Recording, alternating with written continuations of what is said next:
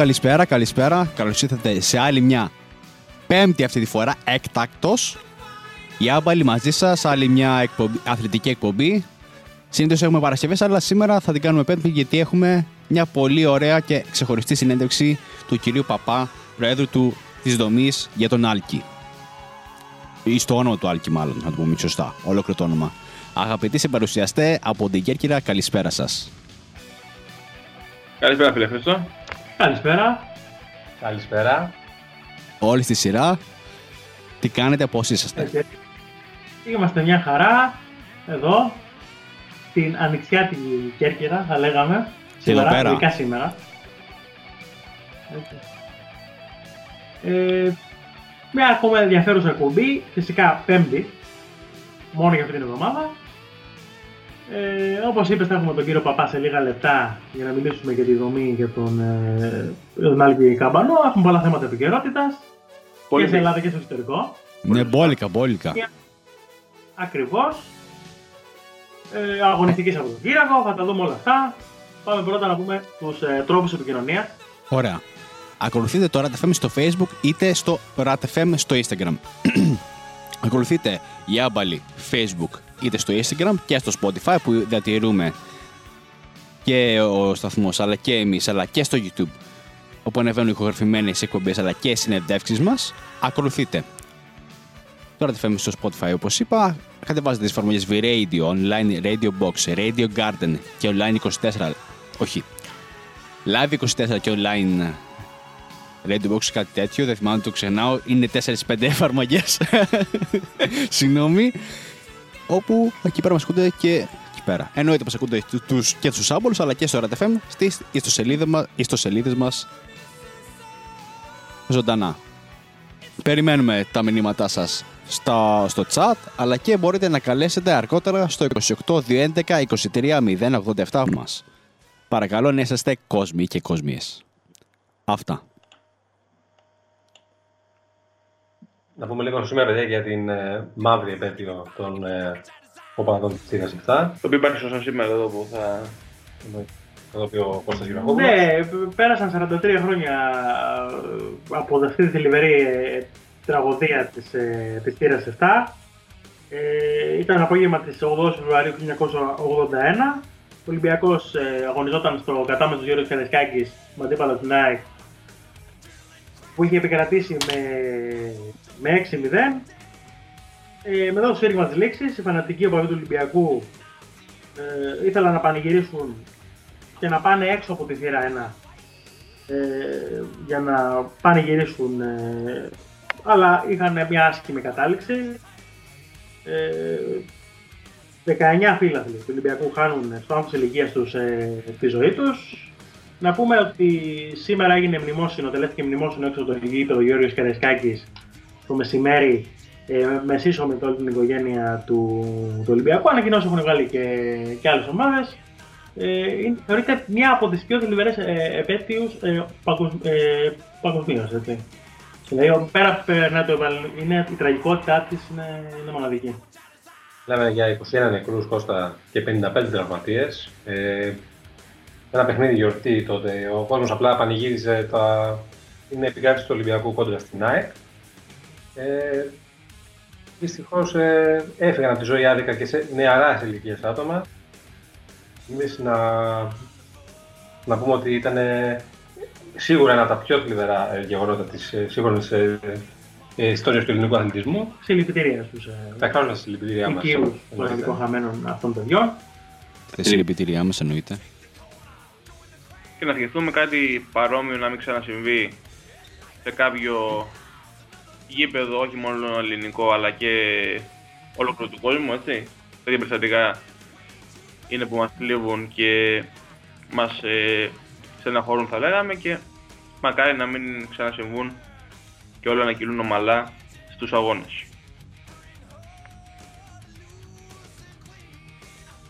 Λοιπόν, πάμε τώρα να περάσουμε να κάνουμε ένα πολύ μικρό διάλειμμα ενός δύο λεπτών και θα επιστρέψουμε για να έχοντας την παρέα μας τον κύριο Λευτέρη Παπά για να ξεκινήσουμε την όμορφη συζήτηση που θα κάνουμε σήμερα.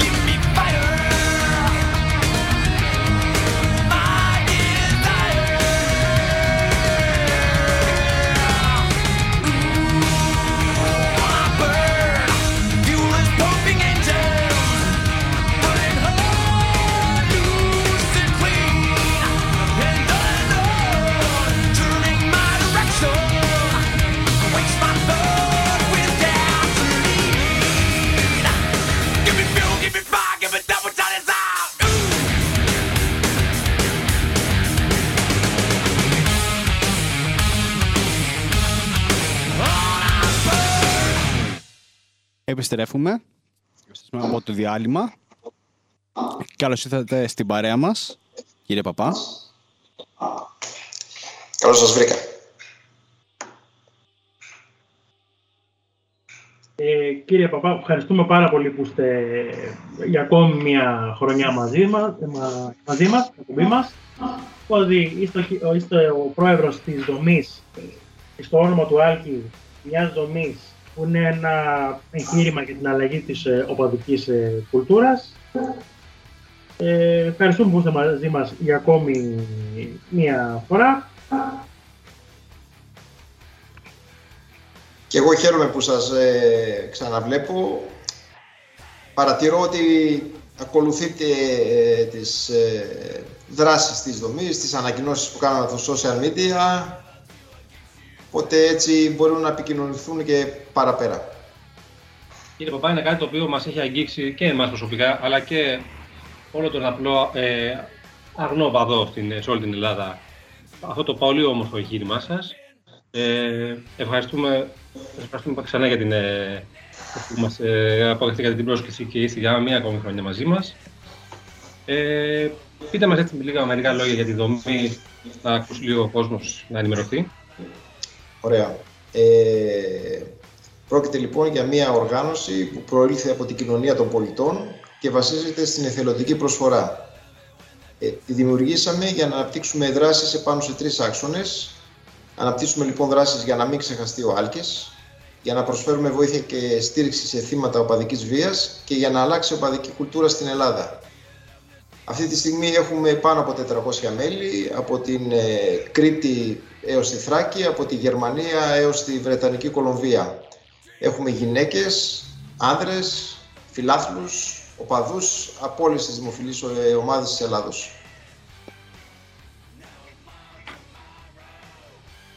Ε, πριν μια εβδομάδα, πριν ακριβώς από μια εβδομάδα, καθιερώθηκε η μέρα φιλάθλου ε, στην Ελληνική Βουλή με ομόφωνη πλειοψηφία.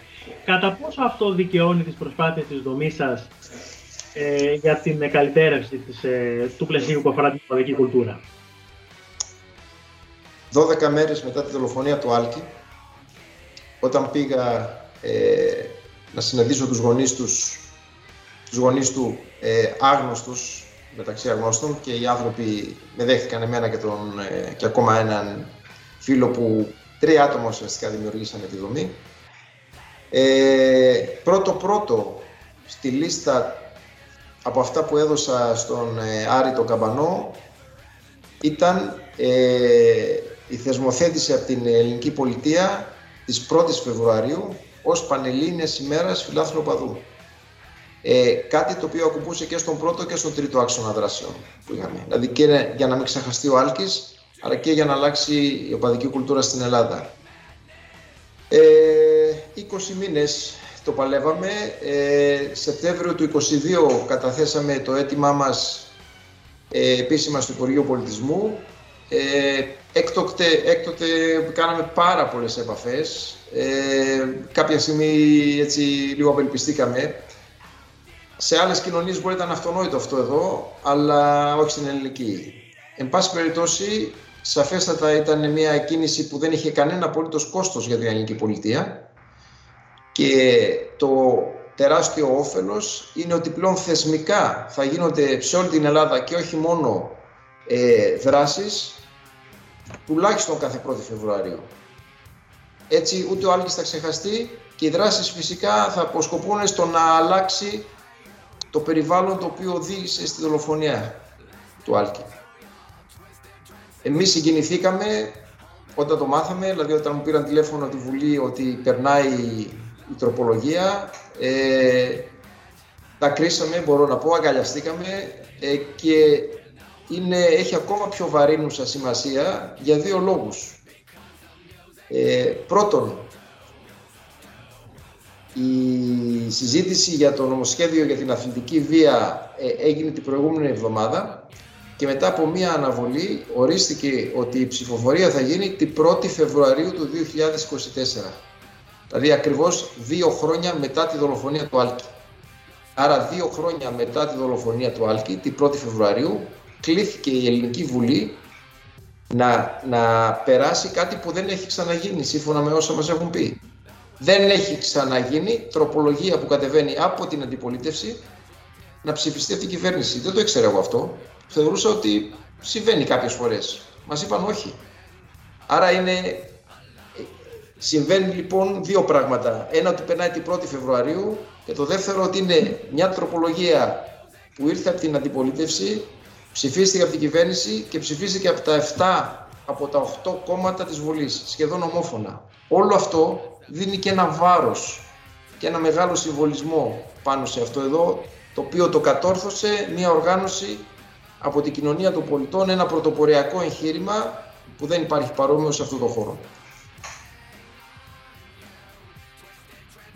Ε, όπως είπατε κύριε Παπά, παρέμβουν σε σημασιακή ημερομηνία και το ότι ένα νομοσχέδιο το οποίο η αντιπολίτευση ήθελε να ψηφίσει και το ψήφισε η κυβέρνηση.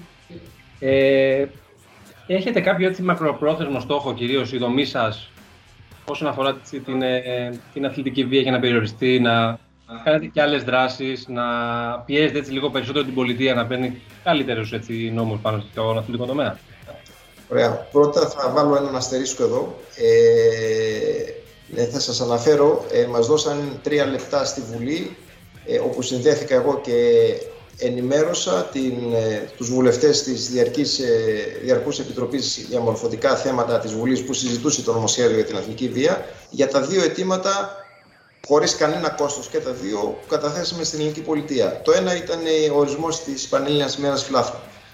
Πριν πω αυτό όμως, θα βάλω έναν αστερίσκο. Όταν με ρωτάνε ποιες άλλες δράσεις έχετε κτλ. Θέλω να το διευκρινίσω για τους θεατές της ε, εκπομπής και για εσάς. Ότι εμείς δεν είμαστε κάποιοι καλοί άνθρωποι οι οποίοι έχουν πολύ χρόνο ή είμαστε ε, συνταξιούχοι. Ούτε συνταξιούχοι είμαστε, ούτε χρόνο έχουμε. Όλο αυτό γίνεται μέσα από τις δουλειές μας, μέσα από τον ελεύθερο χρόνο που δεν έχουμε. Άρα ε, αυτό που και γίνεται πολύ δύσκολα. Η παραμικρή δράση γίνεται, υλοποιείται πολύ δύσκολα. Δεν θέλω να ωρεοποιήσω καμιά κατάσταση. Ο εθελοντισμός, πρώτη φορά ασχολούμαι σε, σε αυτό το επίπεδο, γιατί είμαι εθελοντής αιμοδότης, αλλά εκεί είναι ατομικό το άθλημα. Ε, δεν είναι ένα φρούτο που πολύ κυκλοφορεί στην Ελλάδα. Άρα ε, αυτό που λέω είναι ότι θα ήθελα οι θεατές που μας βλέπουν να μην μείνουν μόνο θεατές, θα ήταν πολύ σημαντικό ε, να, να, να μας βοηθήσουν να έρθουν κοντά μας, να στρατευτούν, να εγγραφούν στη δομή. Είναι δωρεάν η εγγραφή. Ε, γιατί κάθε ένας που εγγράφεται ε, βοηθάει στο να υλοποιήσουμε πιο γρήγορα τις φρέσκες ιδέες έξω από το κουτί που έχουμε. Οπότε είναι μια έκκληση αυτή σε όσους μας ακούνε, εάν οι προσεγγίσεις τους είναι ίδιες με τις δικές μας βέβαια, ε, να μπουν στο site in the name of alkis.com ή στο όνομα του Άλκη δομή, αν πληκτρολογήσουν θα βγει στο σελίδα μας. Εκεί υπάρχει φόρμα εγγραφής. Είναι δωρεάν, το ξαναλέω. Διαλέγουν ένα από τα τέσσερα επίπεδα που επιθυμούν ανάλογα από απλό μέλος έως εθελοντής leader, ανάλογα με τη διάθεση και τον χρόνο που έχουν και έτσι συστρατεύονται. Γιατί μόνο έτσι μπορεί να επιτευχθούν πράγματα. Ε, για να ξαναγυρίσω λοιπόν σε αυτό που με ρωτήσατε, ε, το δεύτερο αίτημα που έχουμε καταθέσει στην Ελληνική Πολιτεία τον Ιούλιο του 2023 έχει να κάνει με μια δράση για το αύριο. Εμείς υλοποιούμε πολλές δράσεις για το σήμερα, ε, παράλληλα όμως υπάρχουν και κάποιες δράσεις για το αύριο της κοινωνίας. Ε, είναι πολύ σημαντικό, πρόκειται για ένα project παιδείας, ε, δεν ξέρω αν θα θέλατε να σας αναφέρω περί τίνος πρόκειται. Φυσικά, φυσικά. Ωραία. Θα το πάρω λίγο από την αρχή, γιατί αυτό που καταθέσαμε στο Ινστιτούτο Εκπαιδευτικής Πολιτικής του Υπουργείου Παιδείας είναι η μετεξέλιξή του. Την 1η Φεβρουαρίου του 2023, λοιπόν, ένα χρόνο πριν, σε ένα δημοτικό σχολείο της Τούμπας, ένας εκπαιδευτικός μέλος της δομής μας δημιούργησε ένα PowerPoint με εικόνες και με τραγούδια που γράφτηκαν για τον Άλκη. Ε, το παρουσίασε σε 100 παιδιά του σχολείου του και πήγε πολύ καλά. Αυτό μας ενέπνευσε. Πήραμε το PowerPoint, το εμπλουτίσαμε με πολύ περισσότερες εικόνες. Βάλαμε animation, που η κινούμενη εικόνα ε, τραβάει την προσοχή των παιδιών. Βάλαμε περισσότερη μουσική Το Φεστιβάλ Κινηματογράφου Θεσσαλονίκης είχε θεσπίσει ένα διαγωνισμό με μονόλεπτες ταινίες για την οπαδική βία. Βράβευσε τις 5, από τις 5 πήραμε τις 3 και τις ενσωματώσαμε μέσα. Και ενσωματώσαμε και τις έρωτα απαντήσεις των παιδιών από το σχολείο της Τουμπάς. Και έτσι έγινε ένα δίωρο εκπαιδευτικό διαδραστικό πρόγραμμα το οποίο απευθύνεται στους μαθητές του Δημοτικού από τρίτη Δημοτικού και πάνω με στόχο να σπείρει τους σπόρους της ενσυναίσθησης, της συνύπαρξης και του δικαιώματος στα πολλά χρώματα. Αυτό ήδη υλοποιείται. Υλοποιείται ε, στο Δήμο Καλαμαριάς. Αυτό το πρόγραμμα το παρακολουθούν οι μαθητές μέσω των χώρων του Δήμου, του εκάστοτε Δήμου. Ε, ήδη έχει ξεκινήσει, δηλαδή οι τάξεις ε, Δημοτικού πηγαίνουν στις τέσσερις βιβλιοθήκες του Δήμου Καλαμαριάς, όπου στελέχη της Αντιμαρχίας Παιδείας παρουσιάζουν αυτό το δύο ώρο εκπαιδευτικό πρόγραμμα και έτσι έχουμε και τα πρώτα αποτελέσματα από τα παιδιά πώς λειτουργεί. Λειτουργεί εξαιρετικά. Αυτό το υλικό έχει φύγει από εμάς σε πάνω από 15 μεγάλους δήμους. Δήμο Αθηναίων, Θεσσαλονίκης, πολλούς δήμους από τη Θεσσαλονίκη, δήμους της Αθήνας, Βύρονα, Κοζάνης, Βέρειας. Ε, προχθές το έστειλα στην ε, αντιδήμαρχο από το Δήμο Πάτρας. Ε, αν θα το υλοποιήσουν δεν γνωρίζουμε. Έχουμε μιλήσει όπου δηλαδή υπήρχαν επαφές από μέλη της δομής με δημάρχους ή αντιδημάρχους. Έγινε επαφή, το υλικό πήγε. Στο μεταξύ είχαμε σοβαροποιήσει και εκλογές βέβαια, άλλαξαν κάποιες διοικήσεις. Θα δούμε τώρα πώς θα γίνει. Αυτό λοιπόν το πρόγραμμα ε, βασίζεται στο εξής. Θέλουμε να εκμεταλλευτούμε τον αθλητισμό και τη μεγάλη προβολή που έχει καλός ή κακός σαν όχημα έτσι ώστε ε, τα παιδιά και ειδικά τα γόρια που είναι και οι φυσικοί φορείς της βίας στο συγκεκριμένο τομέα να έρχονται και με ανοιχτά μάτια και αυτιά να παρακολουθούν αυτό το πρόγραμμα και να μην μείνει σε στενά αθλητικά πλαίσια. Αυτό που εννοώ είναι ότι αν 25 παιδιά από, ένα, από μια τάξη της Καλαμαριάς περάσουν και το παρακολουθήσουν ε, και έχουν στην τάξη τους ένα συμμαθή τους που είναι φίλος μιας Αθηναϊκής ομάδας, ας πούμε του Παναθηναϊκού, θα μάθουν να σέβονται το συμμαθή τους που αγαπάει μια άλλη ομάδα και που είναι ένας, δεν πειράζει καθόλου. Με τον ίδιο τρόπο θεωρούμε ότι αυτά τα παιδιά θα μάθουν να σέβονται τον πολύ ψηλό, τον πολύ κοντό, τον πολύ γεμάτο και πολύ αδύνατο συμμαθή τους. Άρα έτσι θα δημιουργούνται πολίτες μιας αυριανής κοινωνίας καλύτερης. Ουσιαστικά κύριε εσείς θέλετε να περάσετε στα παιδιά από μικρή ηλικία την οτροπία του εφαγωνίζεστε, την οτροπία ότι δεν έχουμε να χωρίσουμε τίποτα με τον οπαδό της αντιπάλου ομάδας, ότι είμαστε πάνω απ' όλα φίλοι. Της και... του δικαιώματος στα πολλά χρώματα, στο ότι ε, κάνουμε, προσπαθούμε να κάνουμε δράσεις ώστε με, με μικρά μικρά βήματα να συνηθίσει το μάτι στα πολλά χρώματα, να συνηθίσει να βλέπει έναν Ολυμπιακό και ένα Παναθηναϊκό μαζί. Αυτή ήταν η δράση της ε, φωτογράφησης που κάναμε και υλοποιήθηκε σε πάρα πολλά σχολεία. Πέρυσι και στο εξωτερικό βγήκε ε, και φέτος ακόμα μας στέλνουν φωτογραφίες. Να, να συνηθίσει το μάτι ότι ε, αυτός που έχει, ε, αγαπάει άλλη ομάδα δεν είναι εχθρός, απλώς αγαπάει άλλη ομάδα. Αυτό λοιπόν το πρόγραμμα, το δύο ώρο εκπαιδευτικό, το μετεξελίξαμε.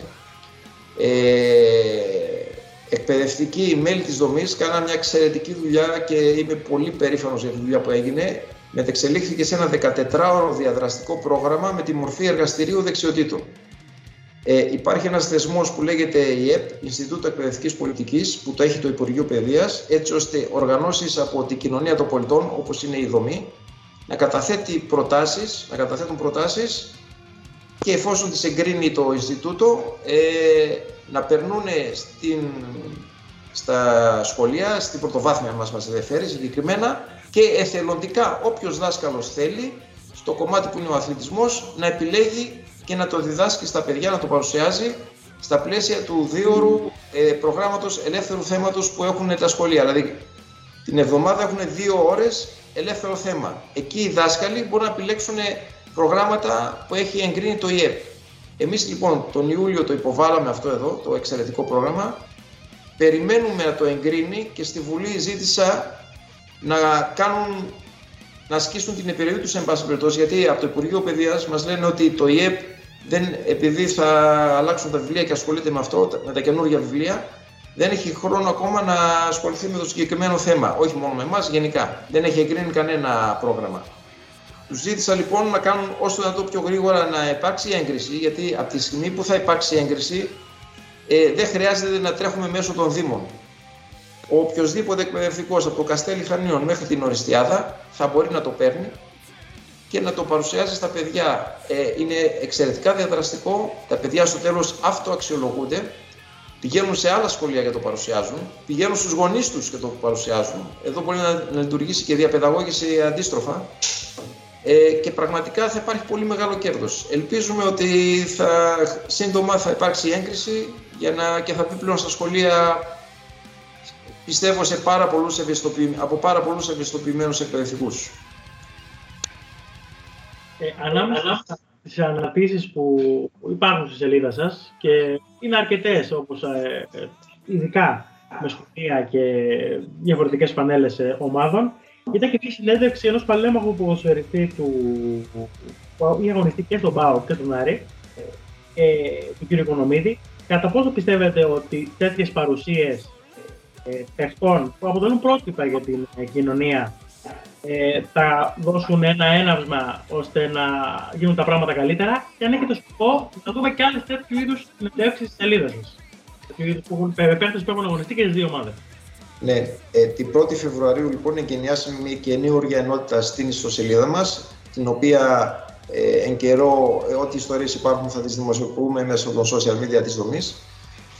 Ε, την εγκαινιάσαμε με τον Κώστα τον Νικομίδη που είναι, ήταν ένας εξαιρετικός αθλητής και είναι ένας εξαιρετικός ε, άνθρωπος ο οποίος ε, κινείται στον χώρο της τοπικής αυτοδιοίκησης και αυτό που το μεγάλο, αυτό είπε και ο ίδιος, το μεγάλο ε, κέρδος που πήρε από την καριέρα του είναι ότι και ο κόσμος του Άρη και ο κόσμος του ΠΑΟΚ τον αντιμετωπίζουν με πολύ μεγάλο σεβασμό και αγάπη.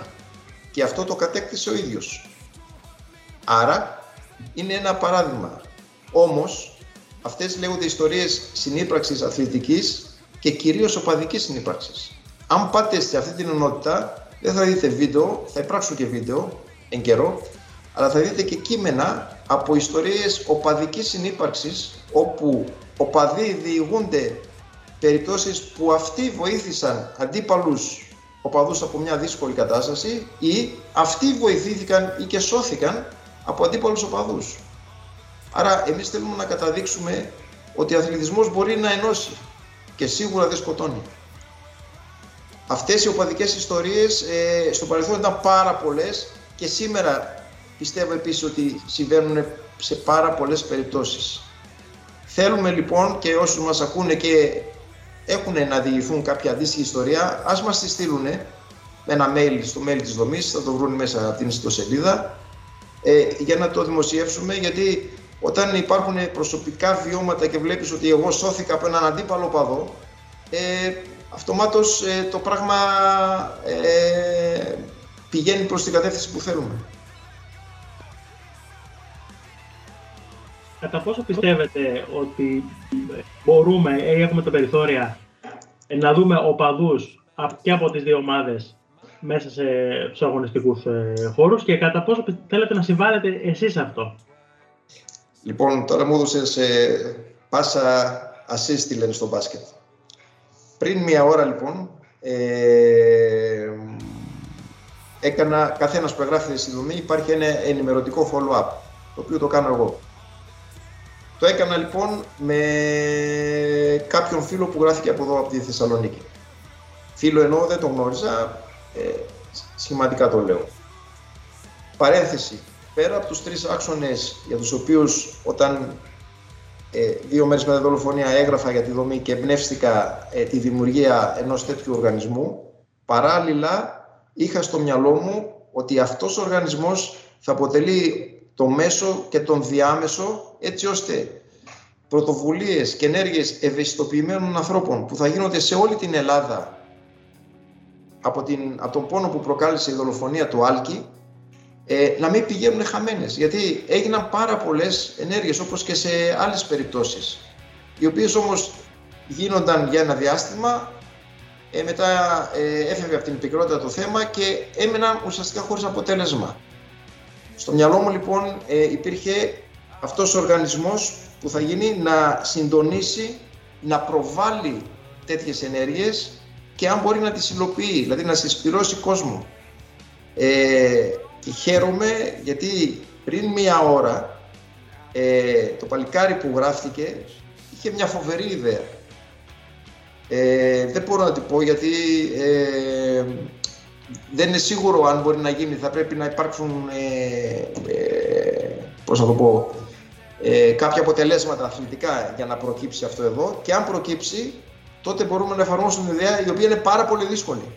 Αν γίνει όμως θα σπάσει κόκκαλα. Δηλαδή και θα, ε, θα συζητιέται για πάρα πολύ καιρό και κυρίως θα αφήσει πολύ μεγάλο κοινωνικό αποτύπωμα. Πάνω σε αυτό που είπα, αν θα θέλατε, επειδή τα παραδείγματα είναι το καλύτερο, μπορώ να διαβάσω ε, κάποια μηνύματα κατά διαστήματα που παίρναμε για να αντιληφθείτε το ρόλο του διάμεσου που παίζει η δομή. Να διαβάσω 3-4. Σιγά, σιγά. 22 Απριλίου του 23. Ονομάζομαι Γιώργος. Αυτά όλα είναι mail στο, στο mail μας στη δομή. Ονομάζομαι Γιώργος, είμαι από Κοζάνη, φοιτητής θεάτρου στο Αριστοτέλειο. Μαζί με συμμαθίε μου ανεβάζουμε στο Βαφοπούλιο σε συνεργασία με το Δήμο Θεσσαλονίκη στην παράσταση Ρασκόλνικοφ, την οποία έγραψα και στο δεύτερο της μέρος μιλάει για τη δολοφονία του Άλκη.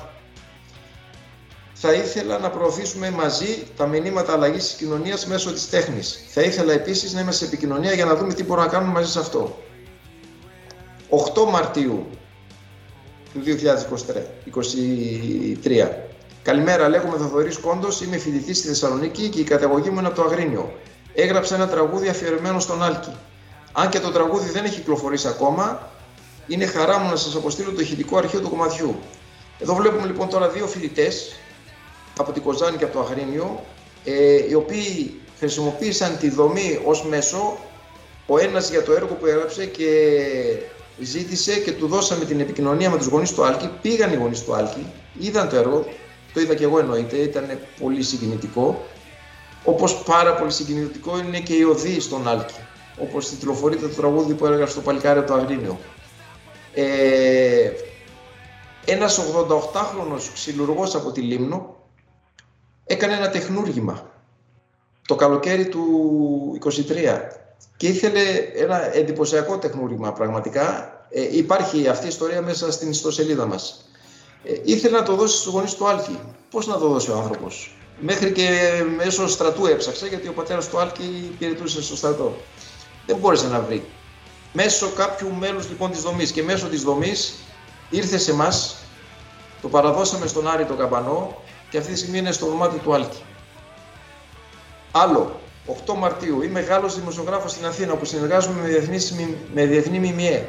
Μεταξύ των άλλων ενδιαφέρομαι πολύ για το ποδόσφαιρο και τους φιλάθλους και θέλω να ετοιμάσω ένα εργοτάζ για τη βία στο ελληνικό ποδόσφαιρο κτλ. Χρησιμοποίησε εμάς. Ε, αγαπητά μέλη της συντονιστικής άλλο, ε, δομής στο όνομα του Άλκη, στα πλαίσια της επίσκεψης μαθητών του ελληνικού σχολείου Heidelberg στο ποδοσφαιρικό αγώνα Hoffenheim Biker Leverkusen, αναφέρει ότι έγινε ε, ένα πρωτοπο, ένας πρωτοποριακός αγώνας με καινούριους κανονισμούς και θέλεις να το κοινοποιήσει μέσω ημών ε, ένας σύλλογος γονέων και κηδεμόνων το Φεβρουάριο του 2023. Μας λέει, ε, ήταν πολύ δυνατή και πολύ συγκινητική η χθεσινή πορεία, η πορεία που κάναμε την 1η Φεβρουαρίου του 2023, από το σημείο της δολοφονίας στο Λευκό Πύργο και όλα όσα ακολούθησαν στο Λευκό Πύργο. Ε, ένα γυμνάσιο από τις Μύρες, ε, κάνα φιλικό αγώνα δύο τμήματων και φωτογραφήθηκαν μετά τα παιδιά στη μνήμη του Άλκη για κάθε Άλκη. Το δεύτερο γενικό Λύκειο Πειραιά, επίσης έναν αγώνα στη μνήμη του Άλκη και φέτος έγιναν πάρα πολλά. Όλοι αυτοί και πολλοί άλλοι, δηλαδή πολλά από σχολεία, από αθλητικές ακαδημίες που θέλουν να κάνουν τουρνουά, χρησιμοποίησαν έναν οργανισμό που έγινε από την κοινωνία των πολιτών και αυτά όλα τα δημοσιοποίησαμε. Κάποια τα συντονίσαμε, κάποια τα βοηθήσαμε ε, και κυρίως τα αναδείξαμε. Δηλαδή την ευαισθησία των ανθρώπων να κάνουν πράγματα την αναδείξαμε ώστε να έχει ένα μεγάλο αποτύπωμα πολύ μεγαλύτερο από το να έμενε μόνο στην παρέα τους. Αυτός είναι ένας τέταρτος άξονας που αυτόν τον υλοποιούμε σίγουρα.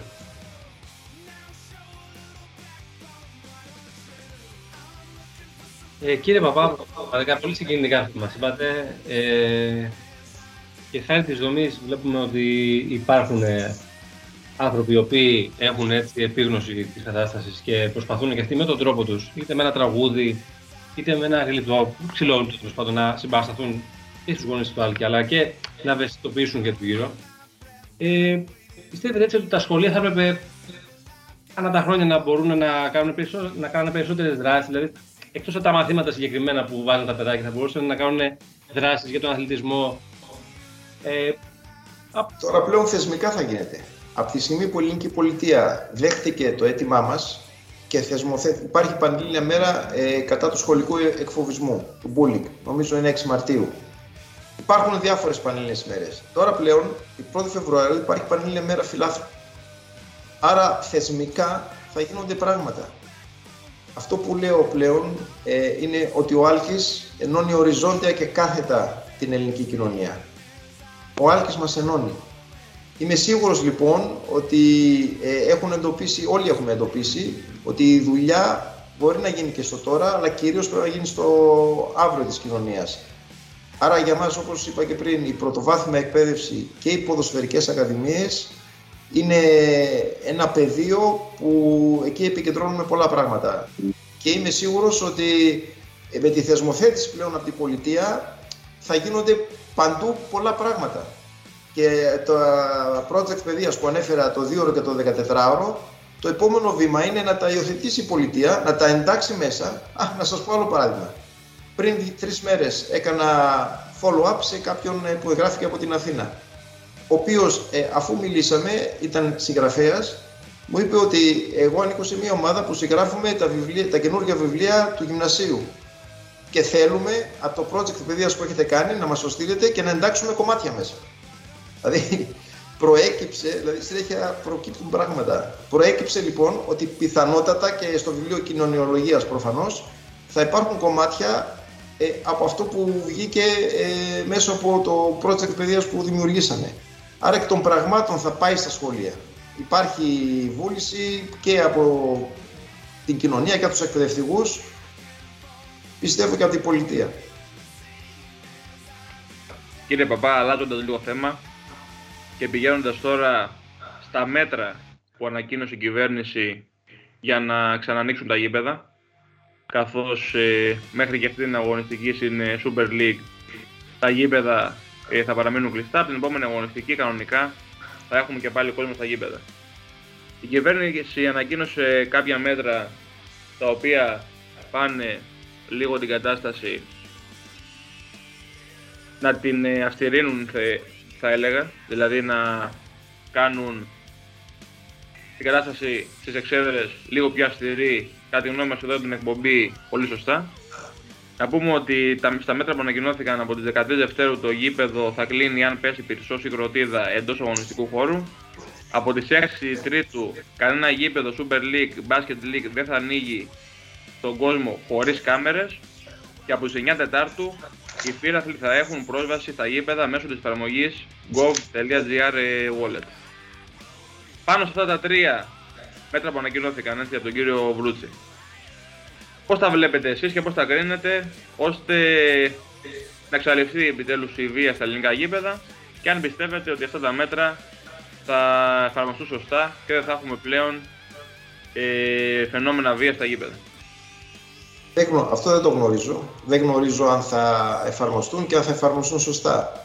Αυτό που έχω να πω είναι ότι ευτυχώς παράλληλα με τον κατασταλτικό τομέα, ε, κατασταλτικό ύφος των ε, όλων αυτών των ε, μέτρων. Ευτυχώς που σε αυτό το νομοσχέδιο υπήρξε και η ψήφιση της τροπολογίας για την θέσπιση της ε, 1ης Φεβρουαρίου έτσι ώστε ε, ε, ένας από τους λόγους που το ε, επιδιώξαμε είναι γιατί θέλουμε να αποδαιμονοποιήσουμε τον όρο του οπαδού. Ε, εμείς λέμε ότι για εμάς, γιατί η δομή είναι ανοιχτή προς όλους και κυρίως τους φιλάθλους και οπαδούς που αγαπούν τον αθλητισμό και τις ομάδες τους. Άρα λοιπόν η, η μεγάλη πλειοψηφία είναι αυτή που αγαπάει τον αθλητισμό πολλές φορές μέσω της ομάδας που αγαπάνε από μικρή. Ε, εμείς θέλουμε να αποδαιμονοποιηθεί αυτό εδώ. Ο οπαδός δεν είναι ούτε εγκληματίας, ούτε, ούτε χτυπάει, ούτε... Άρα το προσεγγίζουμε ολιστικά το όλο ζήτημα και λέμε ότι εμείς προσωπικά επικεντρώνουμε ε, στο, σε αυτό που σας είπα, δηλαδή στο να, αντιληφθεί, να αντιληφθούμε όλοι ότι δεν είναι εχθρός ο άλλος οπαδός. Και είναι δικαίωμά του να κυκλοφορεί με ό,τι χρώμα θέλει, γιατί την άλλη εβδομάδα θα κυκλοφορήσουμε εμείς με το αντίστοιχο χρώμα που εμείς αγαπάμε. Ε, ανάμεσα στους τομείς ε, που ε, ασχολείται η δομή σας είναι και η στήριξη σε θύματα οπαδικής βίας. Ε, έχουν απευθυνθεί σε εσάς ε, περιπτώσει ανθρώπων που έχουν ε, υπάρξει θύματα οπαδικής βίας στο παρελθόν; Και με ποιο τρόπο ε, στηρίζετε αυτά τα, τα άτομα; Ε, στον δεύτερο άξονα δράσεων λοιπόν είναι σίγουρο, σίγουρο ότι ε, θα μαθαίνονται σίγουρα λιγότερα πράγματα γιατί εκτός των άλλων υπάρχουν και τα προσωπικά δεδομένα. Ε, στο follow-up που γίνεται σε κάθε μέλος τους ενημερώνουμε ότι ε, θέλουμε τα μέλη μας να είναι τα μάτια και τα ραντάρ της δομής σε οτιδήποτε πέσει στην αντίληψή τους που έχει να κάνει με οπαδική βία είτε υψηλής είτε χαμηλής έντασης. Ακριβώς τους ενημερώνουμε λοιπόν ότι εμείς δεν έχουμε κάποιο, σαν οργανισμός δεν έχουμε κάποιο άλλο δίκτυο. Το μόνο δίκτυο πληροφόρησης είναι τα μέλη μας. Ε, και αυτό που τους λέμε είναι, συγκεκριμένα να αναφέρω ένα παράδειγμα για βία χαμηλής έντασης. Μπορεί ένα ψάκι μας να μας πει ότι στο σχολείο που πηγαίνει, σε ένα παιδάκι που είχε το σήμα μιας ομάδας, πήραν το σήμα και το χτύπησαν. Αυτά θέλουμε να τα μαθαίνουμε. Και ο λόγος που τα, τα μαθαίνουμε είναι γιατί ε, εφόσον το μάθουμε, το καταγράφουμε και εφόσον στο ίδιο σχολείο συμβεί παρόμοιο περιστατικό, θα θέλαμε σαν δομή στο όνομα του Άλκη να πάμε στο διευθυντή, όχι για να τον μαλώσουμε ή να τον επιλήξουμε, αλλά για να το πούμε ότι από τη στιγμή που υπάρχει ένα παραλαμβανόμενο μοτίβο βίας αθλητικής φύσεως, θέλουμε να σε με κάποιο τρόπο ώστε να σταματήσει. Στη δε περίπτωση ε, βίας υψηλής έντασης, δηλαδή όταν μιλάμε για νοσοκομείο κτλ., εκεί το μοτίβο είναι το εξής. Η οικογένεια στο κακό που του συνέβη σκύβει το κεφάλι και προσπαθεί μόνη της να μαζέψει τα κομμάτια. Εμείς θέλουμε να αισθάνεται ότι υπάρχει κάποιος που μπορεί να βοηθήσει. Αν θελήσει βέβαια. Ε, και πώς θα μπορούσε να βοηθήσει. Για παράδειγμα, έχουμε πολλούς εθελοντές νομικούς. Από νομικούς είμαστε κομπλέ. Ε, θα μπορούσαν λοιπόν κάποιοι εθελοντές από τη δομή να βοηθήσουν, εννοείται αφιλοκερδός, ε, την περίπτωση ή ακόμα και κάποιοι γιατροί που έχουμε λίγα μέλη ή και κάποιοι ψυχολόγοι ακόμα. Ε, αυτός λοιπόν είναι η ιδέα του δεύτερου άξονα και όσον αφορά την ερώτηση, ναι, αυτή τη στιγμή ε, προσπαθούμε να βοηθήσουμε έναν συνάνθρωπό μας ε, που έχει αλλάξει εντελώς η ζωή του, θα έλεγα ίσως ότι έχει καταστραφεί. Ε, και θέλουμε ουσιαστικά να τον βγάλουμε έξω από το σπίτι του που είναι κάπως σαν ζωντανός νεκρός στην κοινωνία που ζει. Με κάποιο τρόπο να ενταχθεί λοιπόν στην κοινωνία από εθελοντικές δυνάμεις της κοινωνίας. Και εργαζόμαστε σε αυτό, κάναμε κινήσεις και θα κάνουμε κινήσεις και ελπίζουμε να ευαισθητοποιήσουμε την κοινωνία ε, και να βοηθεί αυτός ο άνθρωπος. Αλλά όπως είπα, επειδή υπάρχουν τα προσωπικά δεδομένα, εδώ δεν θα υπάρχουν έτσι, πολλά πολλά δημόσιες ανακοινώσεις. Ε, σε αυτό το σημείο να σας, ευχαριστήσουμε, να σας ευχαριστήσουμε πάρα πολύ για την παρουσία σας ε, στην απόψινή εκπομπή. Ευχόμαστε ό,τι καλύτερο ε, σε εσάς προσωπικά και σε, στη δομή ε, και ελπίζουμε να δούμε πολλές δράσεις. Εμείς είμαστε, παραμένουμε εδώ να σας στηρίζουμε ε, και να προβάλλουμε αυτές ε, τις δράσεις, τις πολύ σημαντικές και ελπίζουμε σε κάτι καλύτερο για το αύριο του, του αθλητισμού γενικότερα. Πολύ σωστά Κώστα και εμείς από εδώ την εκπομπή με χαρά παρακολουθούμε τις δράσεις ε, της δομής και φυσικά σας παραδείγνουμε να τις συνεχίσετε και να συνεχίσετε την εξαιρετική δουλειά που κάνετε στο συγκεκριμένο κομμάτι. Ξέρετε, η προβολή που αναφέρατε και ευχαριστώ για το βήμα που δίνετε είναι πολύ σημαντική. Αυτό που είχα πει στην παρουσίαση της δομής όταν ε, έγινε η σύσταση το Μάιο στη Δημαρχία της Θεσσαλονίκης, όταν μιλήσαμε στα ΜΜΕ, είναι ότι ο κάθε ένας βάζει το λιθαράκι του στην κοινωνία που δημιουργούμε. Το βάζει με αυτά που κάνει ή με αυτά που δεν κάνει. Εμείς δεν μπορούμε να πάρουμε ντουντούκε και να βγούμε έξω στον δρόμο. Εμείς βασικά επιφυλόμαστε κατά βα... κυρίως στη βάση της κοινωνίας. Πώς θα επικοινωνήσουμε, Θα πάρουμε τηλεφώνημα και θα φωνάζουμε. Αν το οποιοδήποτε μέσο ε, δεν μας δώσει βήμα. Άρα εκτιμώ λοιπόν αυτό που κάνετε. Ευχαριστώ και ελπίζω να έχουμε έτσι και αποτελέσματα από τους θεατές της εκπομπής. Σας ευχαριστούμε κύριε Παπά. Εμείς θα είμαστε εδώ σαν συντελεστές και σαν εκπομπή να προβάλλουμε καθημερινώς το θέμα και να ευαισθητοποιήσουμε και αυτούς που μας ακούν. Σας ευχαριστούμε πολύ. Καλό βράδυ. Καλό βράδυ. Γεια σας. Λοιπόν, στο σημείο αυτό πάμε να κάνουμε ένα διάλειμμα και φυσικά θα επιστρέψουμε μετά με όλα τα θέματα, πολλή επικαιρότητα, όλα αυτά σε πολύ λίγο.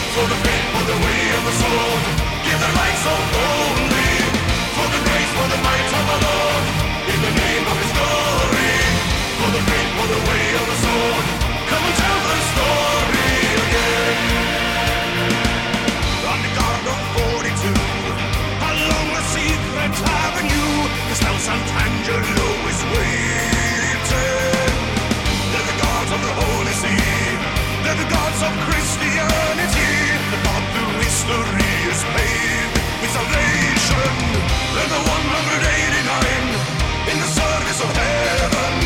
They're protecting the holy line. It was 1527. Give their lives on the steps to heaven.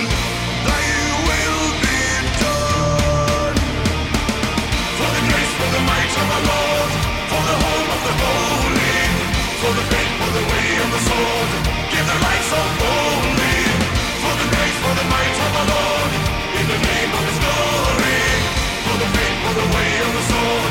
will tell the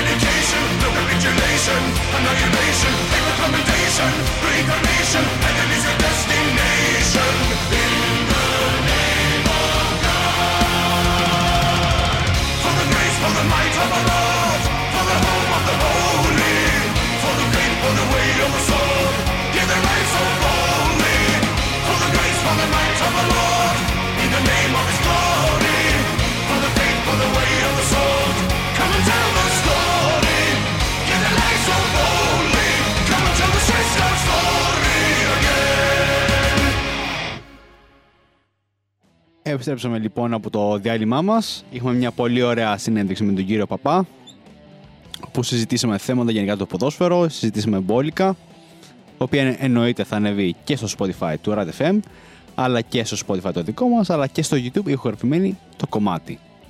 Για να μας ακούσετε για, για όποιον ενδιαφέρεται και για όποια ενδιαφέρεται. Λοιπόν,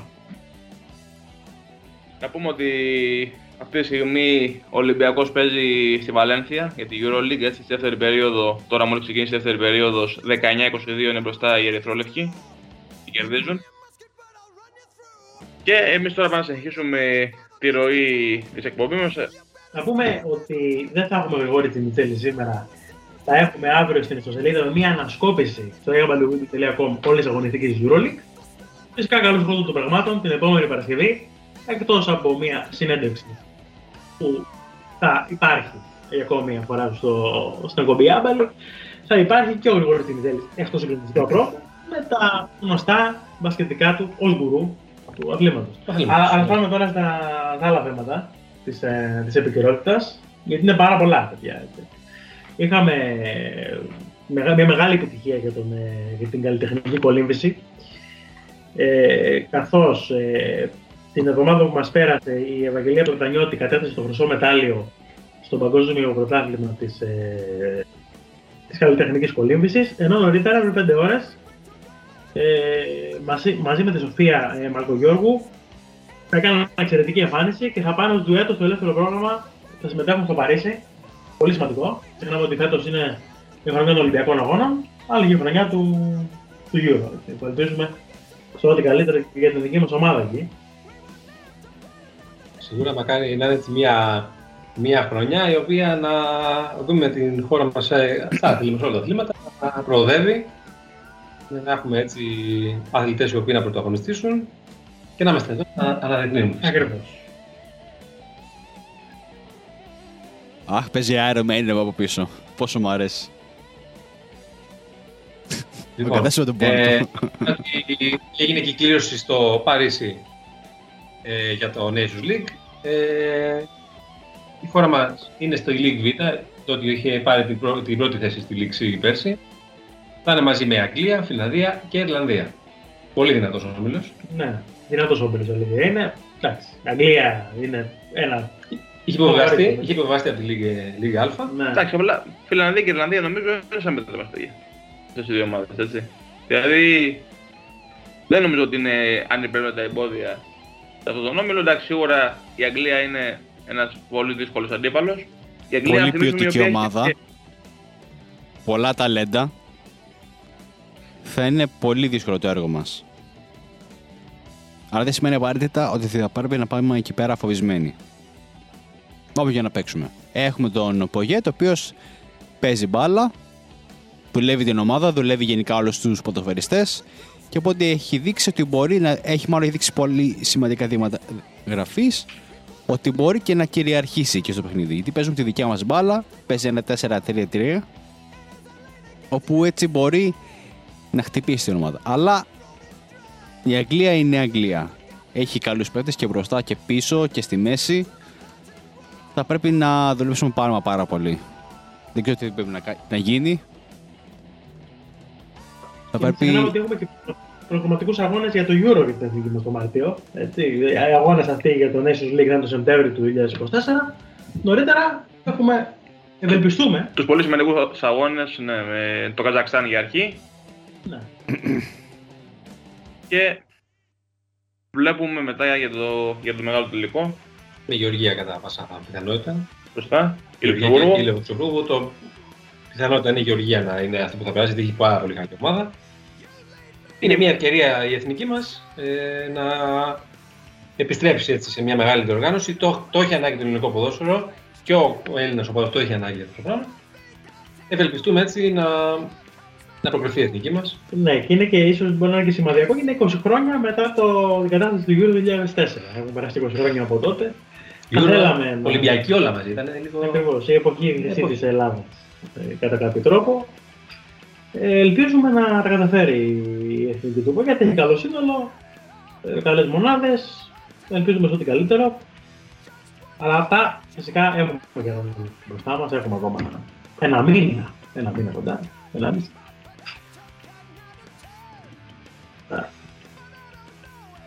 Live τώρα βλέπουμε η Βαλένθια ε, είναι πίσω στο 23-30 απέναντι στον Ολυμπιακό για τη δεύτερη περίοδο.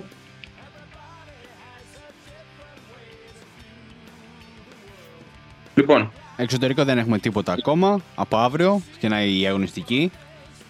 Θα κάνω εγώ μια, μια σφίνα. να δούμε λίγο παιδιά και τους άλλους ομίλους ε, μετά την κλήρωση του Nations. να δούμε και εκεί τι, τι έβγαλε η κληροτήδα. Λοιπόν, στην ε, πρώτη κατηγορία, στον πρώτο όμιλο έχουμε Κροατία, Πορτογαλία, Πολωνία και Σκοτία. Ωραίος. Ένας ωραίος όμιλο με τους Πορτογάλους νομίζω τον έχουν ε, τον πρώτο λόγο.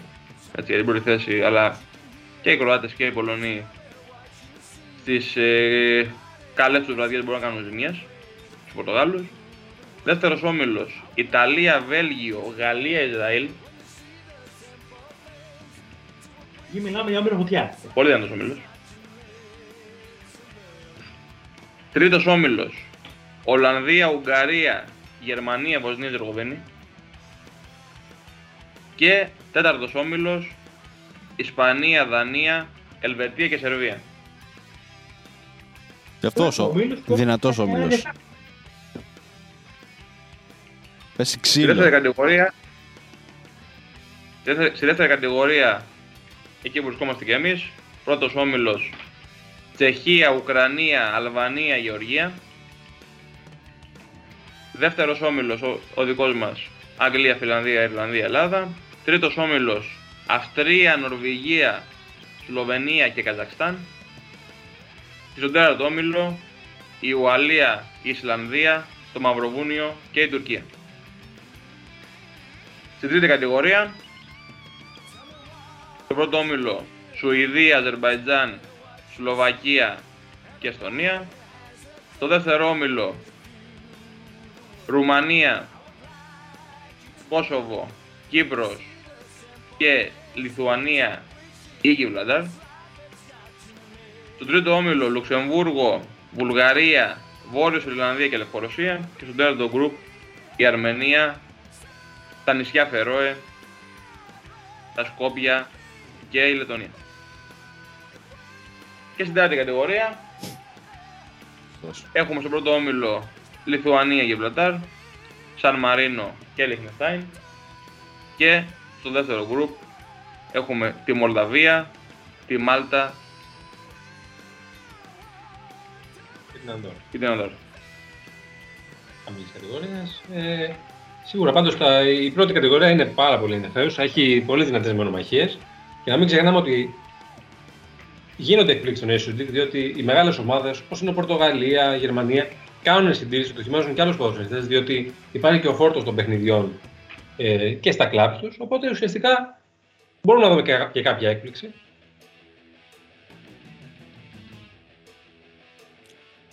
Αλλά αυτό δεν σημαίνει ότι δεν αντιμετωπίζουν τη- την οργάνωση, τη- μάλλον τη διοργάνωση με σοβαρότητα. Γιατί το 16 το είχε πάρει η Πορτογαλία.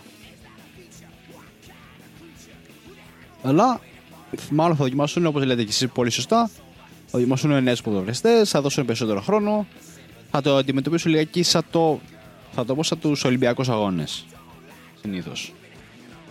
Όπως έχουμε πει, έχει γίνει και, μια, και κάποτε μια συζήτηση όπου είναι πάρα, μα πάρα πολλά τα παιχνίδια τα οποία παίζουν οι ποδοσφαιριστές και κουράζονται, εμφανίζουν τραυματισμούς και δεν μπορούν και έχουν προσ... έχει γίνει και μια προσφυγή στην UEFA για να μειωθούν. Το είχαμε ζητήσει σε πιο παλιά εκπομπή. Που οι άνθρωποι δεν είναι μηχανές, δεν μπορείς να κάνεις κάτι. Δεν ξέρω κι εσείς αν συμφωνείτε. Είναι, εντάξει, δεν είναι και ξυλοκόπη ή κάποιο είδους εργασία που απαιτεί μεγάλη σωματική δύναμη και πολλή κούραση, αλλά είναι ποδοσφαιριστές. Και να παίζει και τρία και τέσσερα παιχνίδια την εβδομάδα είναι πάρα πολύ κουραστικό. Και τα δύο κουράζεσαι.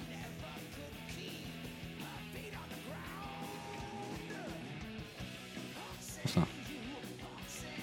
Λοιπόν, να, πούμε, να πάμε λίγο τώρα να περάσουμε σε Super League καθώς έχουμε κινητικότητα σε πάγκους των ομάδων.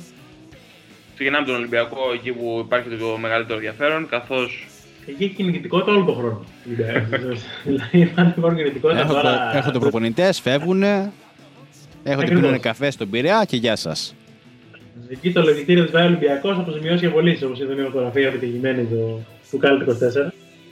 Έτσι να λέμε τώρα τις πηγές. Ε, παιδιά, αν υ- υπήρχε. θα μπορούσε άνετα να γίνει σύριαλ όλα αυτή η φετινή χρονιά πιστεύω για τον Ολυμπιακό. Αλλαγέ προπονητών. Μόνο ο Ολυμπιακός αλλαγές- ή ο Παναθηναϊκός θα μπορούσε. Αλλά ο Ολυμπιακός Ναι, αλλά- αλλάζει πολύ συχνά. Ποιος είναι και από σακάκια. Μόνο και από πουκάμισα είναι νομίζω η, η έκφραση. Ναι, ίσα κάτι ή είναι παλτά. Παλτά, παλτά. Σωστός. Ακόμη καλύτερη η δικιά σου έκφραση. Είχαμε την ε, πρόσληψη του Ντάρκο Βάσεβιτ, ενός ε, πολύ σημαντικού παλέμαχου ποσοριστή για την ομάδα του Πειραιά στη θέση του αθλητικού διευθυντή ε, στη θέση του Πέτρο Άλβες.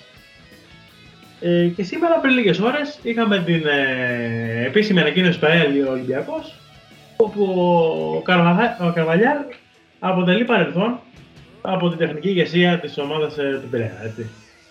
Να πούμε Κώστας το Ολυμπιακός έφερε και το Γιάνσεν στην, Α- στην Αθήνα για να συζητήσουν. Έτσι, τον πρώην προπονητής της, της Άκλεμα. Αλλά όπως φάνηκε οι συζητήσεις με τον ε, συγκεκριμένο προπονητή δεν προχώρησαν καθώς στον Ολυμπιακό δόθηκε μια τεράστια ευκαιρία με τον συγκεκριμένο Βάσκο προπονητή. Έτσι, ο- μια φοβερή κίνηση για τον Ολυμπιακό ενός πετυχημένου προπονητή που έχει περάσει τη μεγαλύτερη του καριέρα, θα λέγαμε, σε, σε ισπανικούς πάγκους, σε ομάδες από την Ισπανία. Πολύ καλή κίνηση για τους Ερυθρόλευκους. Αλλά νομίζω ότι ο προπονητής αυτός έρχεται, παιδιά, δεν ξέρω ποια είναι η γνώμη σας, για να μοντάρει την ομάδα για του χρόνου. Πολύ δύσκολο να έρθει τώρα και η ομάδα να έχει αποτελέσματα μέσα σε 5-10 μέρες. Νομίζω ότι από τώρα θα μοντάρει την ομάδα για του χρόνου. Έτσι. Ε, ο Ολυμπιακός κάνει κάποιες κινήσεις οι οποίες ε, θα έπρεπε να τις κάνει καταρχά το καλοκαίρι για να στήσει μια ομάδα να είναι έτσι λίγο πιο δημιουργική, πιο έτσι. Ε, να αποδίδει καλύτερα στον αγωνιστικό χώρο. Είδαμε κάποιες κινήσεις με προπονητές όπως είναι ο Καραβάλιο, ο οποίο δεν είχε και το καλύτερο έτσι, ιστορικό, να το πούμε. Ε, ο Ολυμπιακός η αλήθεια είναι ότι παίρνει έναν προπονητή ο οποίος είναι καταξιωμένος, με κατάκτηση ε, ευρωπαϊκού τίτλου με την ε, Σεφρή. Δεν μιλάμε για ένα προπονητή τυχαίο. Το θέμα όμως είναι ότι θα πρέπει ο Ολυμπιακός να καταλάβει ότι θα πρέπει να κρατήσει ένα συγκεκριμένο κορμό, να δουλέψεις με έναν προπονητή. Δηλαδή τώρα αλλαγές ένα δύο μήνες, ένα τρεις μήνες, να παίρνουμε παίχτες, να φεύγουν. Ουσιαστικά να μην κρατάς έτσι, να μην έχει η ομάδα μια συνοχή και έχει ένα ε, συγκεκριμένο πλάνο, δεν θα, αποδώσει, δεν θα αποδώσει πουθενά. Οπότε θα επιτρέψουν πάλι να απολύουν προπονητές και να παίρνουν πάλι καινούριους. Τώρα, αυτή τη στιγμή ο Ολυμπιακός έκανε μια καλή κίνηση, αρκεί να το δούμε στο γήπεδο. Ακριβώς. Ε, θα συμφωνήσω ότι είναι μια ιδέα, μια απόφαση που θέλει να χτίσει μια ομάδα για τον χρόνο. Παρότι όμως λένε στο, στον Πειραιά, θέλοντας να τονώσουν και το ηθικό των ε, ποδοσφαιριστών, ότι τίποτα δεν έχει τελειώσει ακόμα. Ότι ο Ολυμπιακός είναι μέρος του στόχου, τους δύο από του τρει. Δηλαδή στην Ευρώπη θα παίξει στο Conference League με τη Ferencváros σε λίγες ημέρες.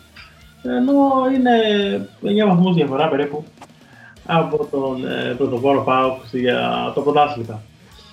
Ε, να πούμε ότι χρέη προπονητή για το Σάββατο κατά πάσα πιθανότητα θα έχει ο κύριος ε, Σιλαϊδόπουλος, ο προπονητής της ομάδας νέων K19 που έτυχε με μια πολύ μεγάλη πρόκριση απέναντι στην Ιντερ. Ε, γεγονός που δείχνει ότι είναι καλό να εμπιστευόμαστε και τα νέα παιδιά. Υπάρχει ταλέντο. Ακριβώς. Δηλαδή υπήρχε live το παιχνίδι στο YouTube σε ένα Γιώργο Χαρισκάκης το οποίο, το οποίο είχε κόσμο. Δηλαδή φιλοξένησε κόσμο για αυτό το συγκεκριμένο παιχνίδι. Ένα πάρα πολύ ωραίο θέμα. Δηλαδή είδαμε πάρα πολύ ωραίο ποδόσφαιρο. Εννοείται την ομάδα της Ιντερ, γιατί μιλάμε για μια ομάδα ε, παγκοσμίου Ελληνικούς. Είδαμε και τον Ολυμπιακό με πολύ, πολλά νέα ταλέντα, πάρα πολύ καλούς ποδοσφαιριστές. Δηλαδή προσωπικά εγώ ξεχώρισα πάρα πολύ τον Κοστούλα και τον Μουζακίτη. Μιλάμε για πάρα πολύ καλούς ποδοσφαιριστές που θα πρέπει όχι μόνο Ολυμπιακός, κυρίως και οι ελληνικές ομάδες να επενδύουν πάνω σε παιδί, γιατί υπάρχει ταλέντο. Και πήρε έτσι μια πρόκληση στα πέμπτη ε, η ομάδα του Ολυμπιακού στους 16 του Youth League. Γενικά νομίζω Λευτέρη θα πρέπει ο Ολυμπιακός να εμπιστευτεί κάποιους παίχτε από την Ακαδημία και να σταματήσει αυτό το πράγμα με κάποιους ε, δανεικούς που έρχονται αμφιβόλου αξία στην ομάδα και να εμπιστευτεί πιο πολύ την, την Ακαδημία του. Καλύτερα να δώσει χρόνο σε νέα παιδιά από την Ακαδημία και να αναδειχθούν ε, νέα ταλέντα, από το να πηγαίνει να φέρνει παίχτε τώρα αμφιβόλου αξίας, ε, οι οποίοι δεν ξέρουν θα αποδώσει κιόλας και να στερείς σε μια θέση από έναν ποδοσφαιριστή, ο οποίος μπορεί να αναδειχθεί στην ομάδα και φυσικά να βοηθήσει κιόλας. Είναι πολύ σημαντικό να, ε, αυτή η πρόκριση της ομάδας νέων ε, του Ολυμπιακού υπενθυμίζει και στη διοίκηση και στη Βάια του Ολυμπιακού τα, τα λάθη της, τα προγραμμένα της που ήταν τελείως άστοργα ε, τη φετινή σεζόν. Χαρακτηριστικό να πούμε ότι στις δηλώσεις του ο κ. Μαρινάκης είπε ότι απευθυνόμενος στου ποδοσφαιριστές της ΕΚΑΒΑ 19 για το Ολυμπιακού να ελπίζεις να, να φέρουν μεγαλύτερες χαρές από όσες απογοητεύσεις έχει φέρει η κύρια ομάδα των, ε, των Ερυθρόλευκων. Και εγώ αναρωτήθηκα και τη στιγμή, σκέφτηκα και είπα ποιος έχει την ευθύνη για αυτή την πορεία των Ερυθρόλευκων φέτος. Αλλά αυτό έχει να κάνει με μια ολόκληρη συζήτηση που δεν είναι της παρούσης. Είναι μια συζήτηση η οποία. Ε, γιατί κάθε τρεις και λίγο λέμε, λέμε πράγματα για τον Ολυμπιακό, γιατί αλλάζουν τα δεδομένα. Έτσι. Κάθε 10 μέρες έχουμε εξελίξει. Κάθε 15 έχουμε το ένα, έχουμε το άλλο. Έχουμε παίχτε να φεύγουν, παίχτε να έρχονται. Και αυτό δεν ξέρω κατά πόσο είναι καλό για την ισορροπία ε, μιας ομάδας. Να πούμε ότι αυτή τη στιγμή, δύο λεπτά πριν από τη λήξη του ημιχρόνου, ε, ο Ολυμπιακός ε, προηγείται της ε, Βαλένθιας. Ένας Ολυμπιακός προπονείστε με μαύρο, βέβαια, ε, εξαιτίας της ημέρας ε, για, τα, για την τραγωδία των θυμάτων της θύρας 7. Να δώσουμε και τα χαιρετίσματά μας στον Νίκο Τζουγκαράκη, ο οποίος έχει στείλει μήνυμα και λέει καλησπέρα, παιδιά. Καλησπέρα, φίλε Νίκο. Καλησπέρα. Καλησπέρα. Καλησπέρα. Να πούμε λοιπόν. ότι ο Νίκος Τζουγκαράκης έχει επιστρέψει με το κριτό άκουσμα κάθε Τετάρτη 7 με 9 στο, στο RATFM. Πολύ σωστά, Κώστα, μαζί με το Λευτέρη Τσουκλαράκη. Τα παιδιά επέστρεψαν σε μια πολύ δυνατή εκπομπή, την οποία φυσικά μπορείτε να παρακολουθήσετε και την ακούσετε από τον RATFM κάθε Τετάρτη 7 με 9 και συνεχίζουμε εμείς ε, την ροή μας λέγοντας ότι γνώμη μου βασικά ότι έρχεται μετά από καιρό ένας προπονητής στον Ολυμπιακό ο οποίος είναι καταξιωμένος, έχει κερδίσει, έχει χαρακτεί και έχει κερδίσει πράγματα. Να πούμε ότι Βάσκος την πρώτη φορά που είχε έρθει Βάσκος στον Ολυμπιακό και αναφερόμαστε στον Λαρέτο Βαλβέρδε η ομάδα τα είχε πάει εξαιρετικά. Υπάρχουν πληροφορίες, Νίκο, ότι ήταν πρόταση του Βαλβέρδε στη δίκη του Ολυμπιακού ο συγκεκριμένος προπονητής. Κάποτε επικαλούμε άρθρο στο Sport 24 που διάβασα το απόγευμα. Δεν ξέρω αν αυτό ευσταθεί. Δεν θυμάμαι και το δημοσιογράφο με ξεχνάω αυτή τη στιγμή να το όνομά του. Που έγραψε αυτό το άρθρο. Έχει, έχει μια βαρύτητα αυτό. Θα δούμε τώρα και τη στροφή στην, ε, στην ισπανική έτσι, αγορά. Θα δούμε πώς θα, θα εξελιχθεί όλο αυτό. Γιατί νομίζω είμαστε καλά με Βάσκο. Πάμε, πάει καλά ο Ολυμπιακός με Βάσκο. Πάντως η αλήθεια είναι ότι αυτό που έχουμε ξαναπεί, ότι η, συνεχόμενη αλλαγή προπονητών έτσι, δεν βοηθάει έτσι, σε μια ομάδα, δεν βοηθάει τη συνοχή μιας ομάδας. Δηλαδή θα πρέπει να δουλέψει μια ομάδα πάνω με ένα, με ένα προπονητή, να τον αφήσει έτσι ένα χρονικό διάστημα να φτιάξει με το δικό του πλάνο την ομάδα και από εκεί και πέρα βλέπεις αν κάποιος σου κάνει όχι. Δεν χρειάζεται τώρα ένα, ένα μήνα, ένα δύο μήνες το καλοκαίρι να αλλάζει τον προπονητή. Δηλαδή δεν μπορείς να κάνεις κάτι σταθερό. Δεν ξέρω αν συμφωνείς αυτό. Ακριβώς. Συμφωνώ, είναι... Λευτέρη, και νομίζω ότι με τον έρχεται τώρα ο συγκεκριμένος προπονητής, παραδέχονται στον Ολυμπιακό ότι ήταν αποτυχημένες οι επιλογές του Άλβες και του Καρβαγιάλ. Καθώς ε, και οι δύο, και ο τεχνικός διευθυντής αλλά και ο προπονητής, έμειναν πολύ μικρό χρονικό διάστημα στην ομάδα. Και εδώ θέλω να γίνω και λίγο συνήγορος των δύο συγκεκριμένων ε, Πολύ σωστά, Θέλω να πω ότι ό,τι λάθη να κάνει ο Καρβαγιάλ, ό,τι λάθη να κάνει και ο Άλβες, είναι πολύ μικρό το δείγμα μορφής για να τους κρίνει κάποιος, θεωρώ. Αλλά θεωρώ επίσης ότι όποιοι προπονητής και να ερχόταν, ήταν πολύ δύσκολο μέσα σε τόσο, χρονικό, σε τόσο μικρό χρονικό διάστημα να, άλλαζε, να άλλαζε ριζικά την εικόνα του Ολυμπιακού για φέτος και την εικόνα της ομάδας. Δεν λέω ότι ο Καρβαγιάλ δεν έκανε λάθη στα παιχνίδια καθώς έκανε λάθη. Έκανε λάθη χοντρά. Αλλά παρόλα αυτά, όπως είπα, δεν είναι και μάγος μέσα σε 2-3 μήνες ο κάθε προπονητή που θα έρθει. Έτσι, να σου αλλάξει όλη την εικόνα της ομάδας και να παρουσιάσει κάτι το πολύ εξαιρετικό στον αγωνιστικό χώρο. Όταν λοιπόν ε, η γνώμη μου είναι ότι όταν πας κόντρα στο ποδόσφαιρο, το ποδόσφαιρο θα σε τιμωρεί. Και ο Ολυμπιακός τα τελευταία δύο χρόνια θεωρώ ότι έχει πάει λίγο κόντρα στο ποδόσφαιρο. Έτσι δεν έχει κάνει κινήσεις με λογική. Αυτό θέλω να πω γιατί για να μην αδικήσουμε και, τον, ε, και τους δύο Πορτογάλους που ήρθαν στον Ολυμπιακό και τον Καρβαλιά με τον Άλβες καθώς όπως είπα όποιος προπονητής και να ερχόταν και όποιος εθνικός διευθυντής και να ερχόταν δεν θα μπορούσε να κάνει πολλά μέσα σε αυτό το μικρό χρονικό διάστημα που έμειναν και οι δύο στην ομάδα. Λοιπόν, ε, να πάμε παρακάτω να προχωρήσουμε σε άλλες ε, ειδήσεις από την ε, επικαιρότητα. Ε, κλιμάκι του ΣΟΕΦΑ υπάρχει από την περασμένη Κυριακή στην Αθήνα για να κάνει τελική επιθεώρηση στην ΟΠΑΠ Αρένα όπου θα φιλοξενήσει τον τελικό του, του Conference, ε, του Europa Conference League. 30 στελέχη λοιπόν του ΣΟΕΦΑ βρίσκονται και με δύο επικεφαλείς ε, κοιτάζοντας το τομεί τεχνική υποδομής ε, και ασφάλειας. Ε, να υπενθυμίσουμε ότι τον περασμένο Αύγουστο είχε διεξαχθεί ο, Ευρωπα... ο τελικός του Ευρωπαϊκού Super Cup ε, στο στάδιο Γιώργος Καρασκάκη. Ήταν μια πολύ πετυχημένη και άρτια διοργάνωση, πολύ σημαντική αυτή για τη χώρα μας.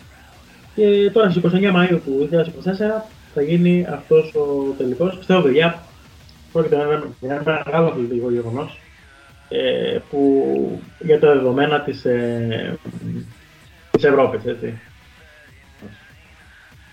Είναι πολύ σημαντικό, πιστεύω. Είναι έτσι πολύ σημαντικό να γίνει ένας τελικός μια νέας διοργάνωσης στα ευρωπαϊκά δεδομένα. Πάρα πολύ σημαντικό να γίνει στην Ελλάδα, να αναπαθμιστεί έτσι λίγο και ε, ποδοσφαιρικά η χώρα μας. Γιατί σίγουρα είναι, είναι το καλύτερο γήπεδο αυτή στην Ελλάδα το Παπαρίνα, γιατί είναι τελευταία τεχνολογίας τα πάντα μέσα στο γήπεδο. Οπότε θα ήταν πάρα πολύ καλό να δούμε έτσι, το τελικό του Conference League στην Αγία Σοφία. Και μιας και μένουμε στα θέματα λίγο της UEFA, να πούμε ότι ο πρόεδρος, ο Αλεξάνδρου Τέφερη, ανακοίνωσε ότι δεν θα θέσει υποψηφιότητα ξανά ε, για το 2027. Έτσι. Κουράστηκε μάλλον. Έχει και... Ναι, έχει και μια δικογραφία εις βάρος του. Εντάξει, μια μήνυση που είχε κάνει η European Super League εις βάρος του, οποία διεκδικούν 3,36 δισεκατομμύρια ευρώ σε αποζημίωση. Είναι γενικά, έχει κοστίσει λίγο στην UEFA και μάλλον γι' αυτό κουράστηκε και θέλει να αποχωρήσει.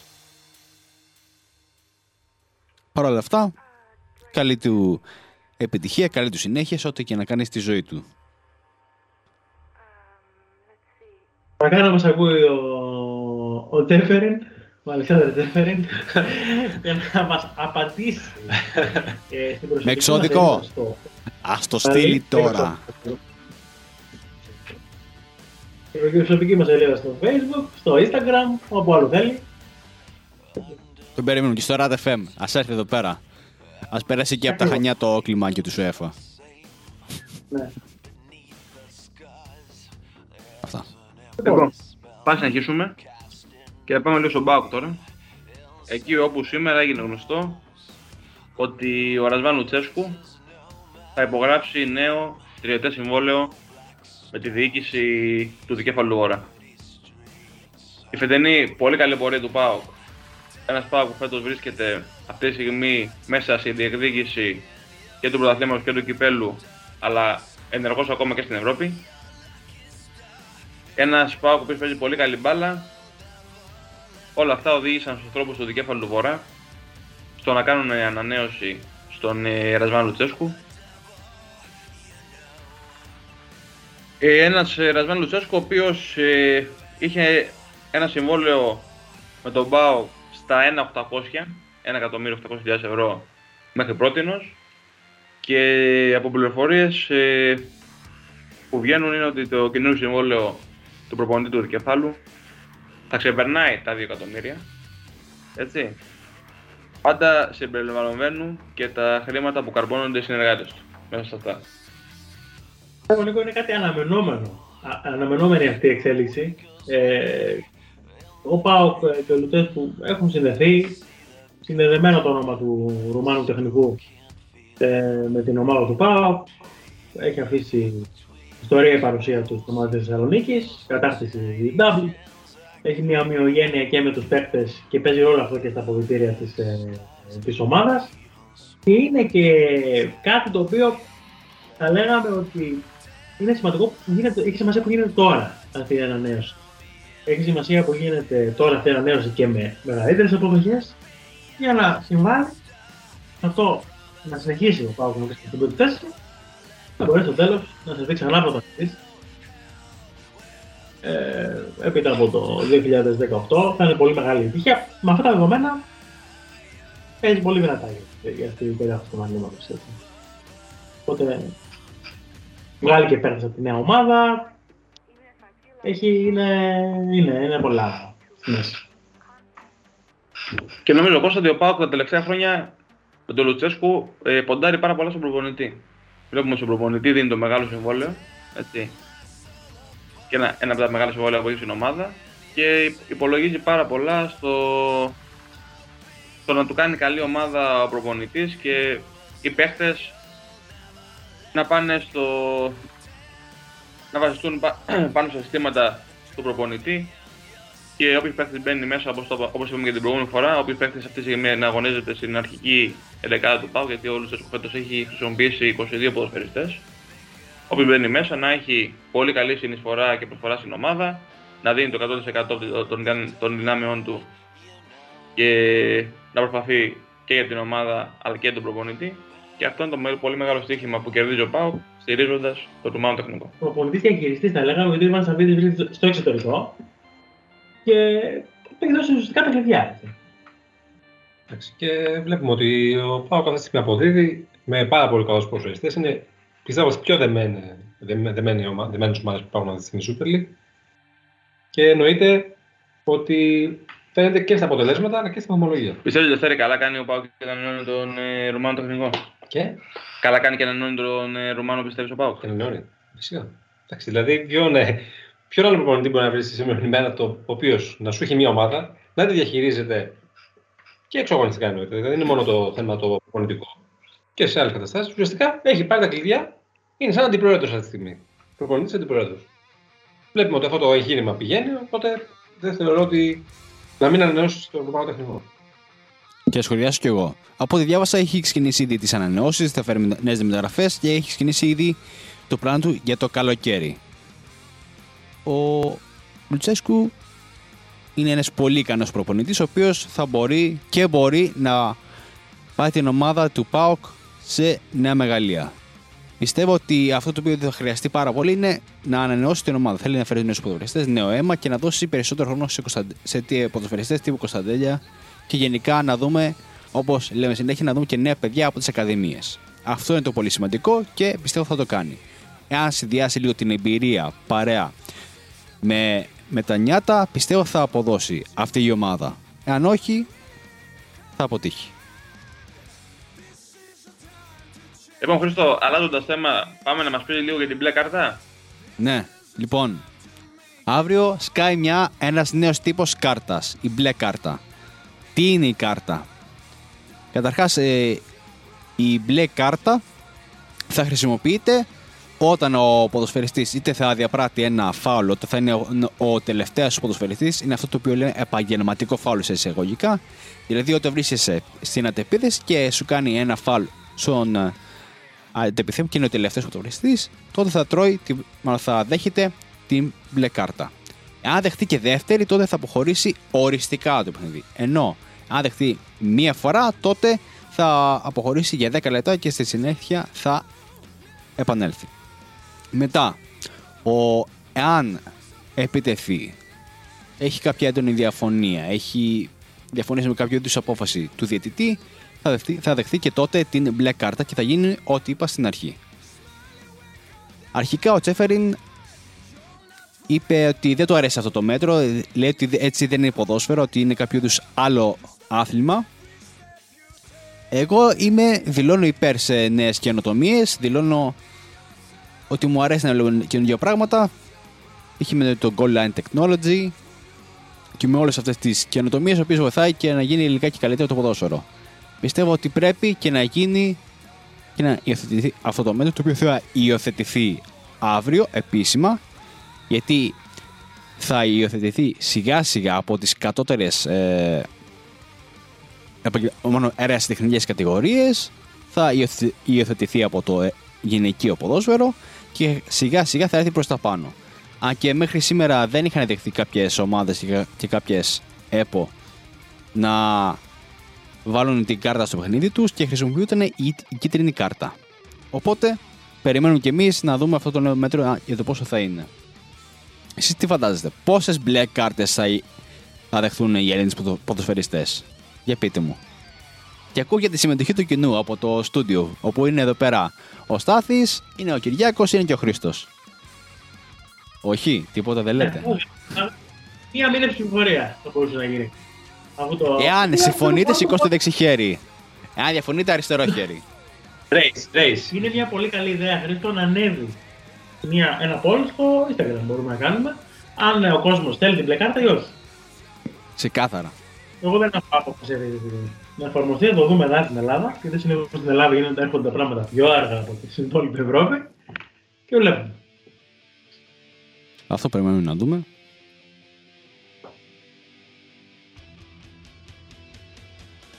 Λοιπόν, τώρα που μιλήσαμε έτσι λίγο για ΠΑΟΚ, μιλήσαμε για Ολυμπιακό, να πούμε έτσι λίγο και κάποια στατιστικά τα οποία, τα οποία έτσι ενδιαφέρουν ε, όλο τον κόσμο, γιατί μια ομάδα για να βρίσκεται σε μια θέση βαθμολογίας κοιτάει πάντα τα στατιστικά της και είναι δίκαιη εκεί που βρίσκεται.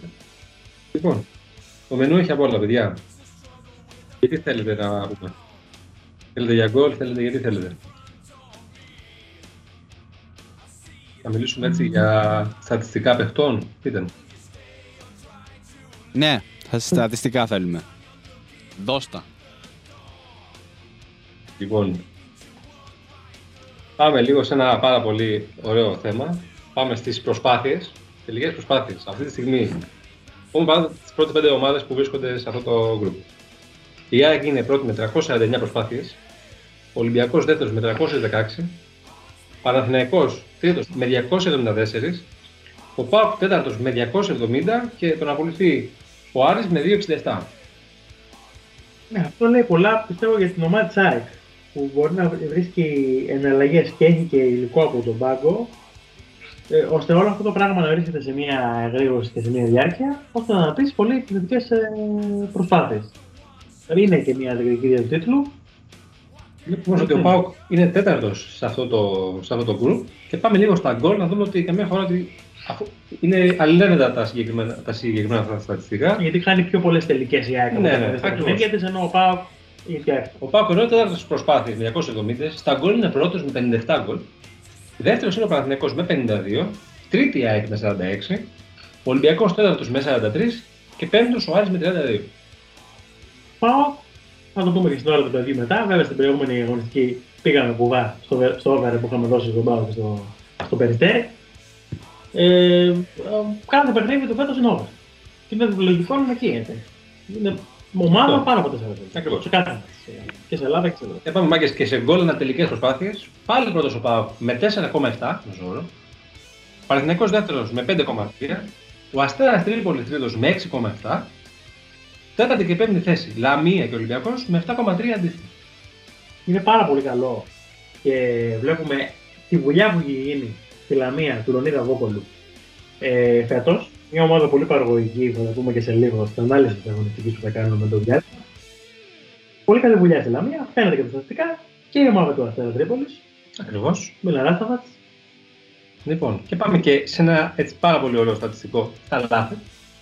Πρώτος ο Παναθηναϊκός με 911, δεύτερος ο Πάοκ με 900, ο Ολυμπιακός τρίτος με 895 λάθη, τέταρτο ο Παναθηναϊκός με 881 και πέμπτος ο Ατρόμητος με 880. Προμένα στατιστικά.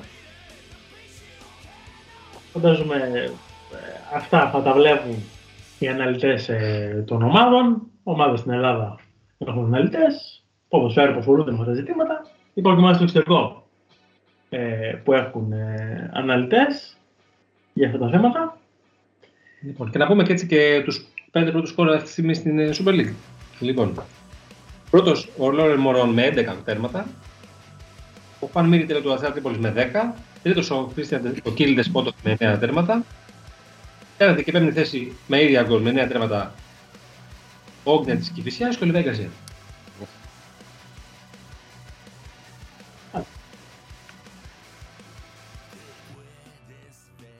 Ε, λοιπόν, είμαστε σε θέση πιστεύω να κάνουμε ένα, ένα τελευταίο διάλειμμα και να επιστρέψουμε με την 22η αγωνιστική της Super League και την ώρα του παιδιού.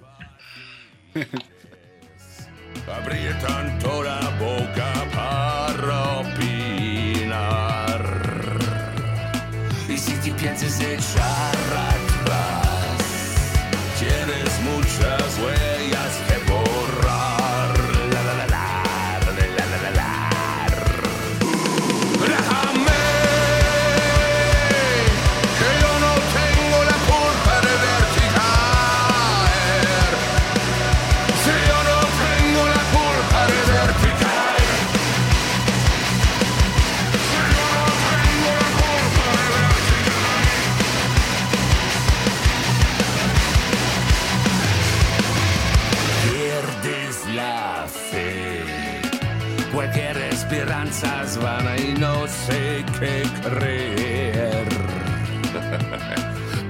perro, dígame que nadie te ha llamado.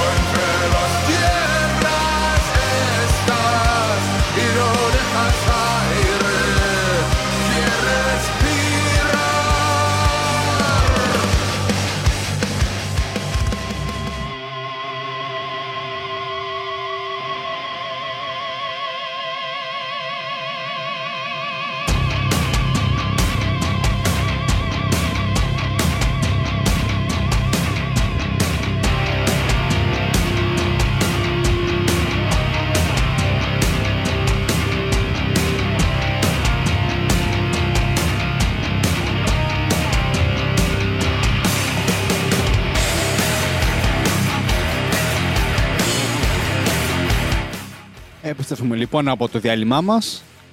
Μαζί σας η Άμπαλη στις 11 παρά 25. Είμαστε μια, ένα ευχάριστο. Ναι. Είμαστε ένα ευχάριστο περάκι μέχρι στιγμής.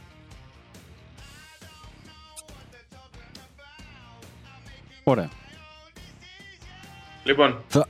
ακούτε πάντα για βάλει web.com, ratafm.web.com μαζί μέχρι και τις ε, 11 για περίπου 25 λεπτά ακόμα και Πάμε τώρα να συνεχίσουμε με τα παιχνίδια της Super League το Σαββατοκύριακο. Εκεί όπου έχουμε και το πολύ μεγάλο derby, derby κορυφής ανάμεσα στον πρώτο ΠΑΟΚ και τη δεύτερη ΑΕΚ σε ένα παιχνίδι το οποίο νομίζω παιδιά το αναμένουμε με μεγάλη ανυπομονησία για να δούμε τι μπορεί να γίνει σε, αυτό, σε αυτόν τον αγώνα που θα κοντρολευθούν οι δύο πιο φορμαρισμένες νομίζω ομάδες στην ε, τωρινή περίοδο. δε. Και θα έχουμε φυσικά συνολική αποτίμηση της αγωνιστικής, της 24η αγωνιστικής Super League από Δευτέρη Δοδωρόπουλο, με την καθιερωμένη ανασκόπηση. Κυριακή βράδυ, αμέσως μετά το λήξη των παιχνιδιών, με συντονισμένη η άμπαλιwibble.com και διαβάζετε ελευθέρη. Τα λέει ωραία με το γνωστό του λόγο, τα λέει ενωμένα. Διαβάζεις και νομίζω ότι βλέπεις βίντεο από το παιχνίδι. Τόσο Πόντο, πολύ πόντο το έκανες. παιχνίδι εδώ μεταξύ στη, στην Ισπανία. Παιδιά. Έτσι. Μπροστά αυτή τη στιγμή η Βαλένθια με 41-40 έχει ξεκινήσει η τρίτη περίοδος. Πάμε λίγο στο Θυμίζει παιχνίδι. λίγο τον αγώνα με την Πάγκια Μονάχου, θα λέγαμε. Τι που έπαιξε έξω ο Ολυμπιακός στο, στο Μόναχο. Δηλαδή σε κάποια φάση πήγαινε πόντο-πόντο. Πάμε όμως στα ποδοσφαιρικά πράγματα. Μιλήσω λίγο το παιχνίδι του ΠΑΟΚ με την ΑΕΚ, που είναι και το ντέρμπι της αγωνιστικής. Ε, να πούμε έτσι ένα ντέρμπι κορυφής. Χωρίς θεατές θα γίνει το συγκεκριμένο παιχνίδι. Ένας ΠΑΟΚ ο οποίος προέρχεται από πέντε συνεχόμενες νίκες. Μιλάμε είναι στην καλύτερη φόρμα όσο θυμάμαι εγώ τον ε, ΠΑΟΚ. Πάρα πολύ καλή ομάδα. Κοντά σε μια ΑΕΚ η οποία έχει κάποια έτσι, θεματάκια επιθετικά τα οποία σιγά σιγά βλέπουμε με τον κύριο Ταλίνη και με τον Μπόνσε, ο οποίος είναι σε φόρμα και αυτός. Πιστεύω θα δούμε έτσι πάρα πολύ όμορφο παιχνίδι. Κρίμα που δεν θα υπάρχει κόσμο στο γήπεδο. Μιλάμε για τις δύο διεκδικήτριες ουσιαστικά του πρωταλήματο. Δύο επικρατέστερε θα λέγαμε, τουλάχιστον αυτή τη στιγμή. Ε, δείχνουν την καλύτερη εικόνα. Ε, μια ε, που τελευταίες αγωνιστικές δείχνει βελτιωμένη. Δείχνει ότι έχει ανάσεις και επιλογές ε, και στον πάγκο με μεταγραφικές ε, κινήσεις. Απ' την άλλη, ο Πάου το είπαμε και νωρίτερα, ο Πάου του Ραζόν του Λουτσέσκου. Τρίτο ντέρμπι έγινε η ανανέωση ε, του Ρωμάνου του Τεχνικού. Δύσκολο παιχνίδι για προβλέψεις. Εγώ πιστεύω ότι θα δούμε καλό πα- μάτς παρ' όλα αυτά. Ε, δεν πιστεύω ότι θα είναι κλειστό μάτς. Πιστεύω ότι και οι δύο ομάδες θα παίξουν από την αρχή για μπροστά. Με το γρήγορο γκολ. Βέβαια, κάθε προπονητής και πρέπει να εστιάσουμε σε αυτό ε, θα ακολουθήσει την τακτική του. Πάντως δεν δηλαδή είναι ένα ντέρμπι το οποίο είναι πολύ νωρίς να πούμε και την αλήθεια. Υπάρχουν και τα play-off. Δηλαδή πιστεύω ότι δεν θα ρισκάρουν τα πάντα αυτοί οι προπονητέ γιατί η διαφορά μεταξύ τους είναι στους δύο βαθμούς. Σίγουρα ο Παναθηναϊκός κάτω εκεί στην τρίτη θέση με 47, οπότε και μία ισοπαλία πιστεύω θα τον βόλευε για να πλησιάσει την κορυφή. Είναι όλα ανοιχτά. Ε, Πάντως θα έχουμε μέλλον. Δηλαδή έχουμε παιχνίδια ακόμα που θα κρίνουν τον πρωταθλητή. Δεν έχει τελειώσει ακόμα τίποτα και δεν νομίζω ότι θα ρισκάρουν και οι προπονητέ. Αρκετά όμω στον αγωνιστικό χώρο. θα κάνουν. Εντάξει, νομίζω ότι ο κάθε προπονητής θα πρέπει να περιορίσει το ατού του αντιπάλου. Ο Πάοκ είναι πάρα πολύ καλός όταν βρει ανοιχτό γήπεδο με τους γρήγορους ποδοσφαιριστές που έχει κυρίως μπροστά που μπορούν πολύ εύκολα με μία-δύο μεταβιβάσεις να σου δημιουργήσουν τεράστιο πρόβλημα στο ανοιχτό γήπεδο. Αυτό είναι κάτι το οποίο θα πρέπει να το δει και να το ελέγξει ο, ο Αλμέιδα. Από την άλλη, ο Λουτσέσκου θα πρέπει να περιορίσει το, την πίεση της ΑΕΚ.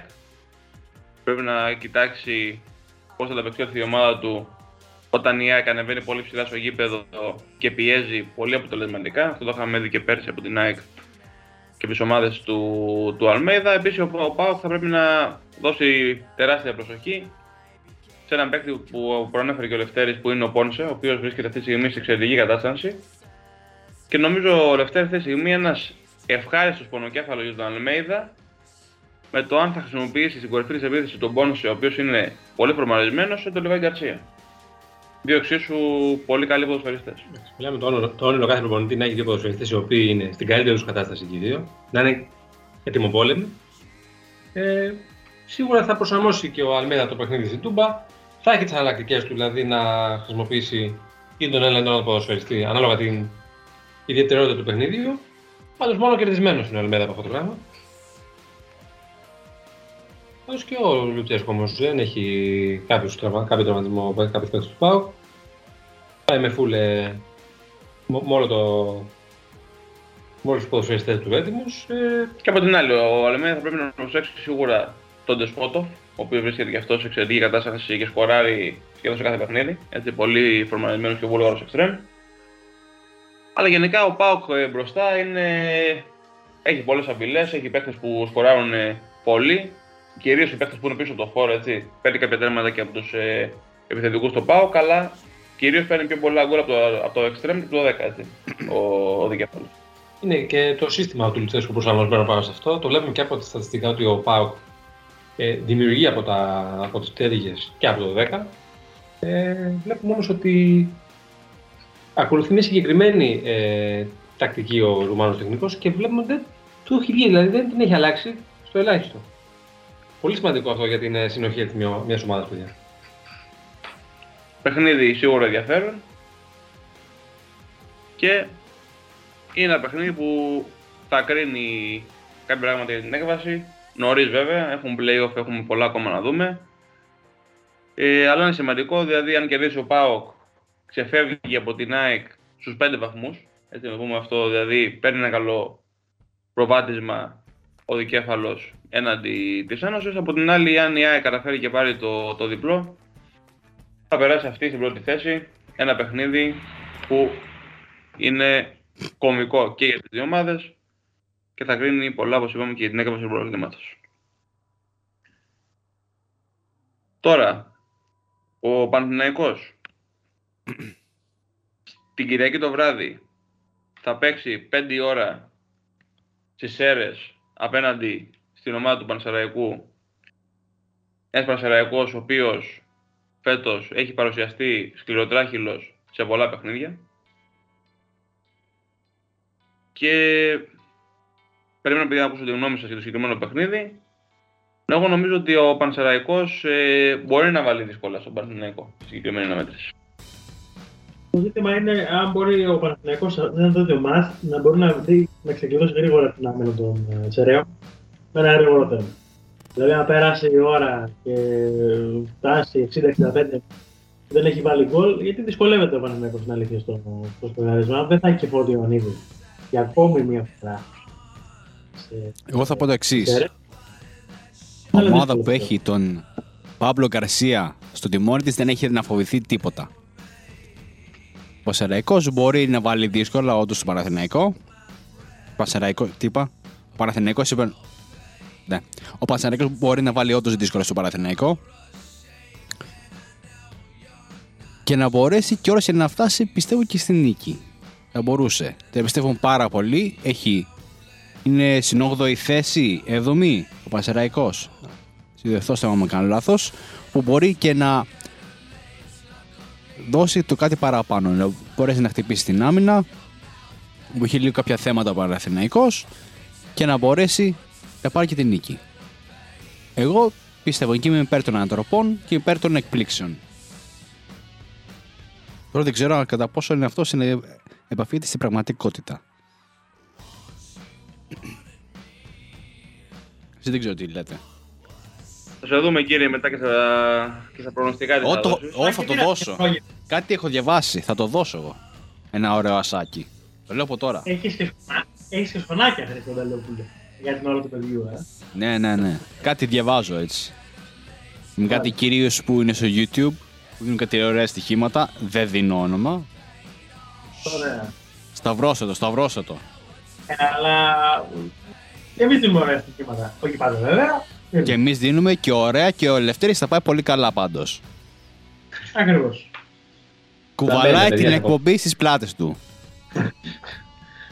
Και γκουρού, στοι- γκουρού στοιχήματος. Έχουμε Γκουρού, μπάσκετ, γκουρού. και γκουρού- Έχουμε και γκουρού στοιχήματος με Λευτέρη Βεγενά. Λοιπόν, ε, Πάμε να πούμε και για το άλλο παιχνίδι της, ε, της αγωνιστικής, το Λαμία Αστέρας Τρίπολης. Ε, πιστεύω δύο ομάδες πάρα πολύ ανεβασμένες. ναι, και βρίσκονται σε μια, ανάλ- ε, σε μια πεντάδα μαζί, σε, σε σχέση με τις ομάδες που είχαν τα περισσότερα, το, το, περισσότερες προσπάθειες. Λοιπόν, αυτό το προμηνύ είχε ένα παιχνίδι που μπορεί να είναι, εντάξει, είναι από τις ομάδες οι οποίες στο παρελθόν θα λέγαμε ότι ήταν ομάδες του ενός γκολ.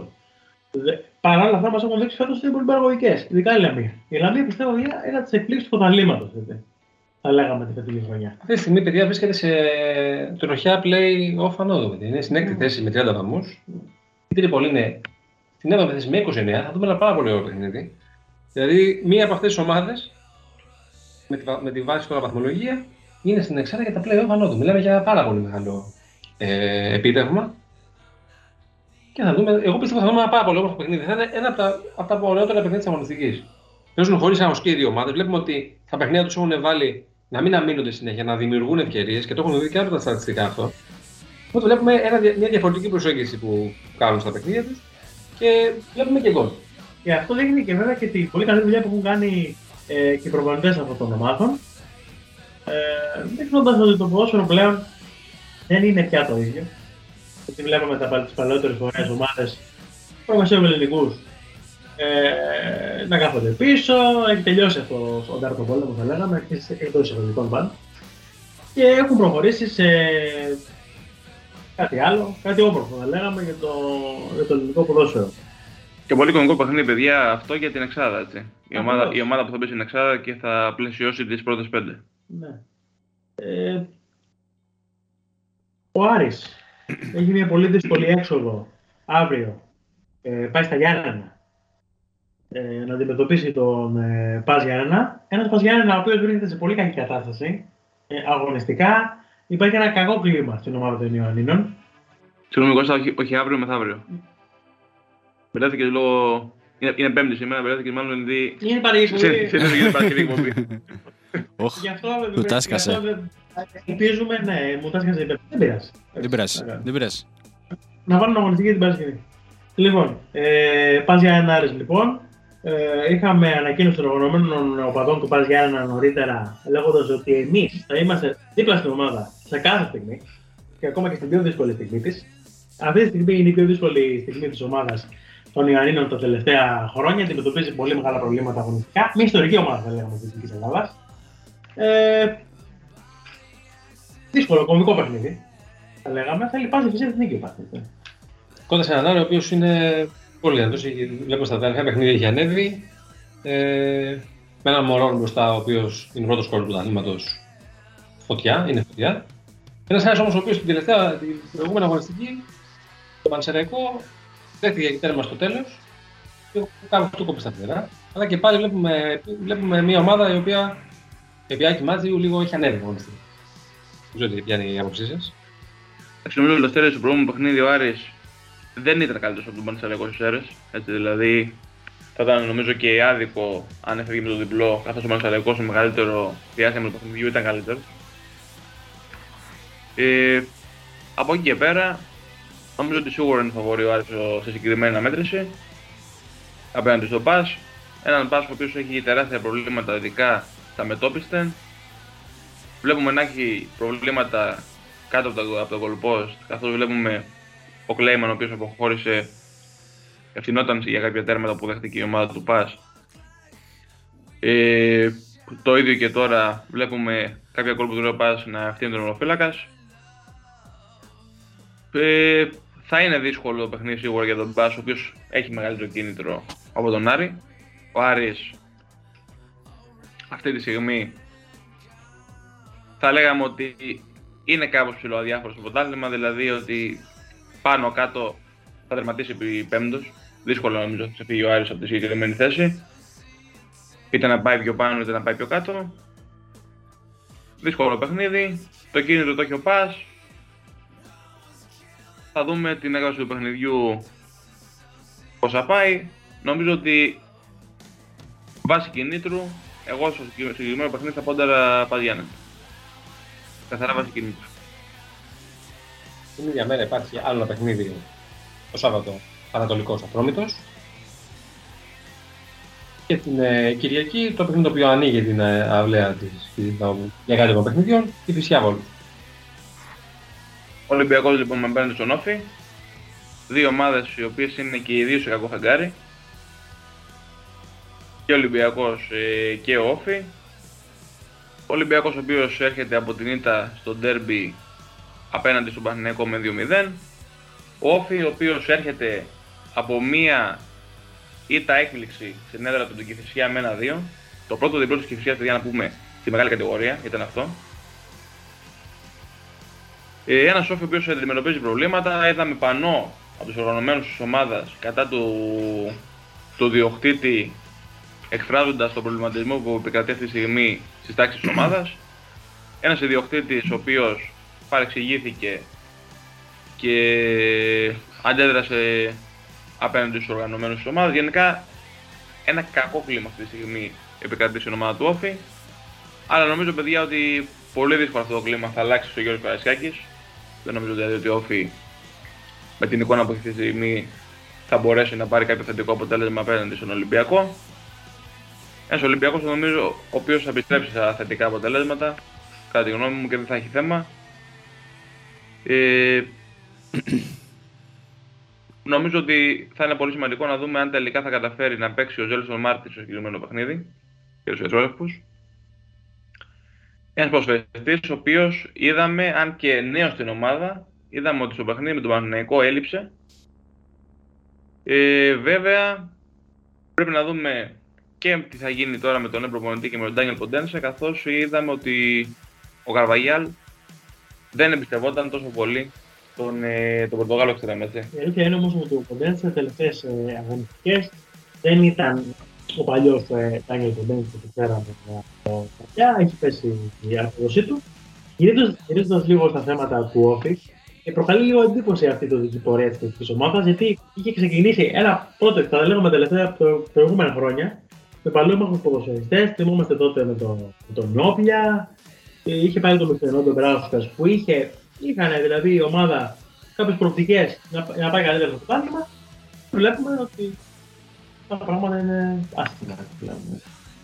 Τότε η ιστορία, την ομάδα της Πύρης, ε, η αλλαγή προφανή δεν, δεν μπορώ να καταλάβω τι γίνεται. Εντάξει, είναι για τα αποτελέσματα. Διότι όταν χάνεις από την κυφιά μέσα στο γήπεδο σου και σε συνδυασμό με τα διοικητικά σου προβλήματα και τα προβλήματα που έχεις με τους οργανωμένους οπαδούς, είναι λογικό να, να υπάρχει αυτή η έντονη αντίδραση και από, την, ε, και από τον πρόεδρο της ομάδας. Και δεν ξέρω αν παίζει ρόλο που είναι τα γήπεδα και κλεισμένα ε, το θηρόν αυτή τη στιγμή, γιατί ο Όφη έχει μια έδρα δυνατή, στηρίζεται στο, στον κόσμο του και πιστεύω ότι ίσως παίζει πολύ μικρό ρόλο πέραν του αγωνιστικού ε, που υπάρχει ε, για αυτή την πορεία της ε, κριτικής ε, ομάδας. Στον αγώνα, όπως είπε Ελευθέρη, και η Φυσία Βόλος. Θέλω να δώσω ζωή μου. Ακριβώς. Ε, παιχνίδι το οποίο ε, μοιάζει, μοιάζει να δείχνει παιχνίδι ανοιχτό. Η Φυσιά, ειδικά στι πρώτες αγωνιστικές, μας είχε συνηθίσει σε πολλά τέρματα. Ε, από εκεί πέρα ένα παιχνίδι το οποίο ε, θα δούμε έχει μια ε, η αισιοδοξία η ομάδα της Κηφισιάς μετά από το διπλό που έκανε στην, ε, στο Ηράκλειο έναντι του Όφη ε, με παιχνίδι στην έδρα της ε, να πετύχει ακόμα μια νίκη που θα τη δώσει ανάσα. Από την άλλη, η Θεσσαλική ομάδα θέλει και αυτή να πάρει ένα αποτέλεσμα. Είναι ομάδες που δίνουν τη μάχη, έχουν κοινό στόχο για την παραμονή στην κατηγορία. Ευελπιστούμε να δούμε ένα ωραίο ποδόσφαιρο και ευελπιστούμε επίσης να δούμε πώς θα τα πάμε και εμείς αγωνιστικά σε λίγο. Και εδώ Κώστα, και στο συγκεκριμένο παιχνίδι θα έχουμε αντιμέτωπο τον Κώστα Μπράτσο απέναντι στην παιδιά ομάδα. Έτσι. Πολύ σωστά. Κώστα Μπράτσο που ανάλαβε τώρα την Κηφισιά. Είχε νικηφόρο πέρασμα από τον Όφη να δούμε τη συνέχεια στην ομάδα και το στοίχημα που έχει νομίζω με την Κηφισιά ο Κώστας Μπράτσος να καθιερώσει κάποιους συγκεκριμένους παίχτες στις θέσεις ε, από τη μέση και μπροστά Καθώς εκεί φέτος η Κηφισιά έχει αλλάξει πάρα πολλούς παίχτες με αποτέλεσμα να μην υπάρχει σταθερός κορμός και χημεία σε συγκεκριμένες θέσεις. Και αυτό νομίζω να είναι το μεγαλύτερο πρόβλημα της ομάδας. Αυτό είναι κάτι που αν καταφέρει και το πετύχει ο Μπράτσος μέσα με κάποιες μεταγραφές που κάνει η Κηφισιά, νομίζω με πιο σημαντική του Μενέντες από τον Άρη. Έτσι, πολύ καλή κίνηση για, τους, ε, για την Κηφισιά. Τον έβλεπα στο παιχνίδι με τον Όφη και έκανε πραγματικά τη διαφορά ο συγκεκριμένος προσφέστη. Θα δούμε αν θα μπορέσει και τελικά να καταφέρει να παραμείνει στην κατηγορία. Στοίχημα. Ένα παιχνίδι πολύ κομβικό και για τις δύο ομάδες. Ακριβώς. Λοιπόν, ε, πιστεύω είμαστε σε θέση να πάμε στην ε, ενότητα αυτή την αγαπημένη, στην ώρα του παιδιού, όπως ε, Την έχει καθιερώσει ο Χρήστος Ανταλόπουλος. ε, ε, και να Έλα, ξεκινήσουμε τώρα ήρθε φυσικά. η ώρα να λάμψουμε. Πού Να λάμψει όλων το αστέρι. Πώς, Ελλάδα, είσαι έτοιμη; Ναι. Πάμε. Είσαστε Πάμε να δούμε- έτοιμοι. να δώσουμε προγνωστικά για α, το παιχνίδι. Ε, και ξεκινάμε Σαββατιάτικα παιχνίδια. Ολυμπιακός Όφη. Ε, Νίκο, το Ολυμπιακός Όφη τι δίνεις; 2-3 γκολ. 2-3 γκολ ε, ο Νίκος. Λευτέρης Βαγενάς. Ο Ολυμπιακός Σόφι. Ε, πάμε στο over. Πανιά, Χρήστος Ανταλόπουλος. Over κι εγώ. Δεν, είναι- δεν γίνεται να δώσει κάτι άλλο. Φίλος του over και ο Χρήστος. Και εγώ θα πάω με το over.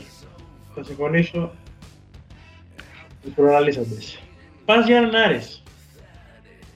Νίκος Γράτος. Over 2,5. Over 2,5. Γκολ και θέα με δύο ζωσιμάδες. Λευτέρης Αγενάς. Διπλό Άρης. Τυφλό Άρης. Χρήστος Ανταλόπουλος. Under. Άντερ. Εγώ θα πάω στο γη ημίχρονο. Πανετολικός Ατρόμητος. Πάμε λίγο πιο δίπλα. Δυτική Ελλάδα παραμένουμε. Πάμε Αγρίνιο. Πανετολικός Ατρόμητος. Νίκος Γεωργάτος. Άσος. Άσος. Λευτέρης. Γκολ γκολ. Γκολ γκολ ο Λευτέρης. Χρήστος. Under και εδώ πέρα. Δυόμιση. Άντερ. Εγώ θα πάω 2 με 3 γκολ. Φυσικά Βόλος. Νίκος. Γκολ γκολ. Λευτέρης. Γκολ γκολ θα βάλω και εγώ. Άσο Εγώ θα θα πάω πάω. με εγώ. το- Α, Ε, ναι, σωστά. Μπερδεύτηκα. Άσο εσύ, Χρήστο. Εγώ θα πάω με το, με το χίμικο. Πανεσαιραϊκός, Παναθηναϊκός. Το είπα και το δίλες εγώ πριν, ενώ ότι ότι θα το δώσω άσο εδώ πέρα. Άσο με χαρά. Χρήστος Δονταλόπουλος. Νίκος Γεράτος. Τις έρθες εδώ. Τους αιρές. Ημίχρονο. Τι θα συμβεί στις έρθες, Λευτέρη Βαγενά. Κουβεράκι. Εγώ θα πάω με τα 2-3 γκολ. Λαμία Αστέρας Τρίπολης. Νίκος Γεωργάτος. Λαμία Αστέρας Τρίπολης. ε, Γκολ γκολ. Γκολ γκολ, Λευτέρης. Ε, Τρίπολη. Ε, θα πάω στο γκολ γκολ και εγώ. Χρήστος; No goal. Τίποτα. No goal. Εγώ θα πάω στο under 2,5. Ε, Φτάσαμε στο derby, derby δικεφάλων. Εδώ Γήπεδο πέρα του με Τούμπα. αγροκοιτάζει ο Στάθης για, το, Ναι. για το τι θα δώσω. Αυτός έδωσε διπλό πάντως να ξέρετε. Ο, δεν, θα, δεν θα δώσω διπλό. Περιμένω τη σειρά μου. Α, α, οκ. Πάμε. Πάω κάτι. Ε, θα πάω στο χ εγώ. Νίκος. Over 2,5. Over 2,5 ο Νίκος. Χρήστος. Γκολ γκολ. Γκολ γκολ. Δεν το άρεσε. Δημοκρατία έχουμε, δεν πειράζει. Εγώ, παιδιά, θα πάω με το, με το 2-3 γκολ. Αυτά είναι τα προγνωστικά της 24ης αγωνιστικής από τους άμπαλους. Φυσικά θα ανέβουν και στο Ιάμπαλι ε, Καλούς τελεία com. κουβάδες. Όχι αστεύουμε.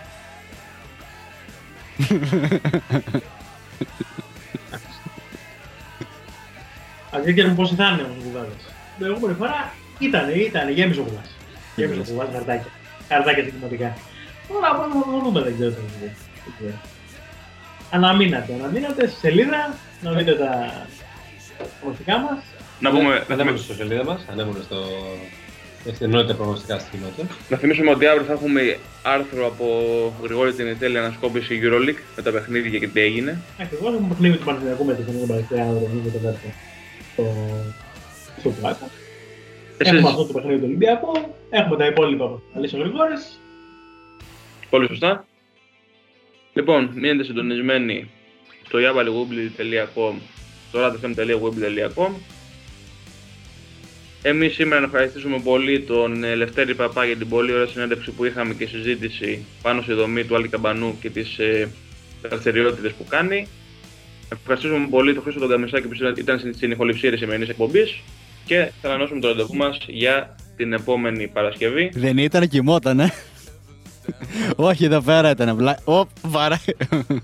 βαρά τα τζάμια, εδώ πέρα ήταν. Εδώ πέρα ήταν. Και, και, και ο Κυριάκος ήταν και ο Στάθης ήταν παρόν και η Μελίνα ήταν για λίγο στην αρχή, αλλά έφυγε. Ευχαριστούμε λοιπόν όλους ε, για την παρουσία τους ε, στην εκπομπή και τους αγορατές που μας ε, άκουσαν. Ανανέωση την επόμενη Παρασκευή 10 με 12. Κλασική Παρασκευή μας. Παραδειγμα με ραντεβού. Μια πολύ ωραία συνέντευξη, η οποία θα την ε, ενημερωθείτε την επόμενη εβδομάδα. Ακριβώς. Με πολύ ωραία θέματα και πάλι. Διαφορετικά. Η Άμπαλη Weebly.com, η Άμπαλη, εδώ είμαστε σε πάρξες και, και συνεχίζουμε. Καλό βράδυ. Σας ευχαριστούμε πάρα πολύ που ήσασταν άλλη μια φορά κοντά μας. Καλό σας βράδυ και θα τα πούμε την επόμενη Παρασκευή. Φιλάκια.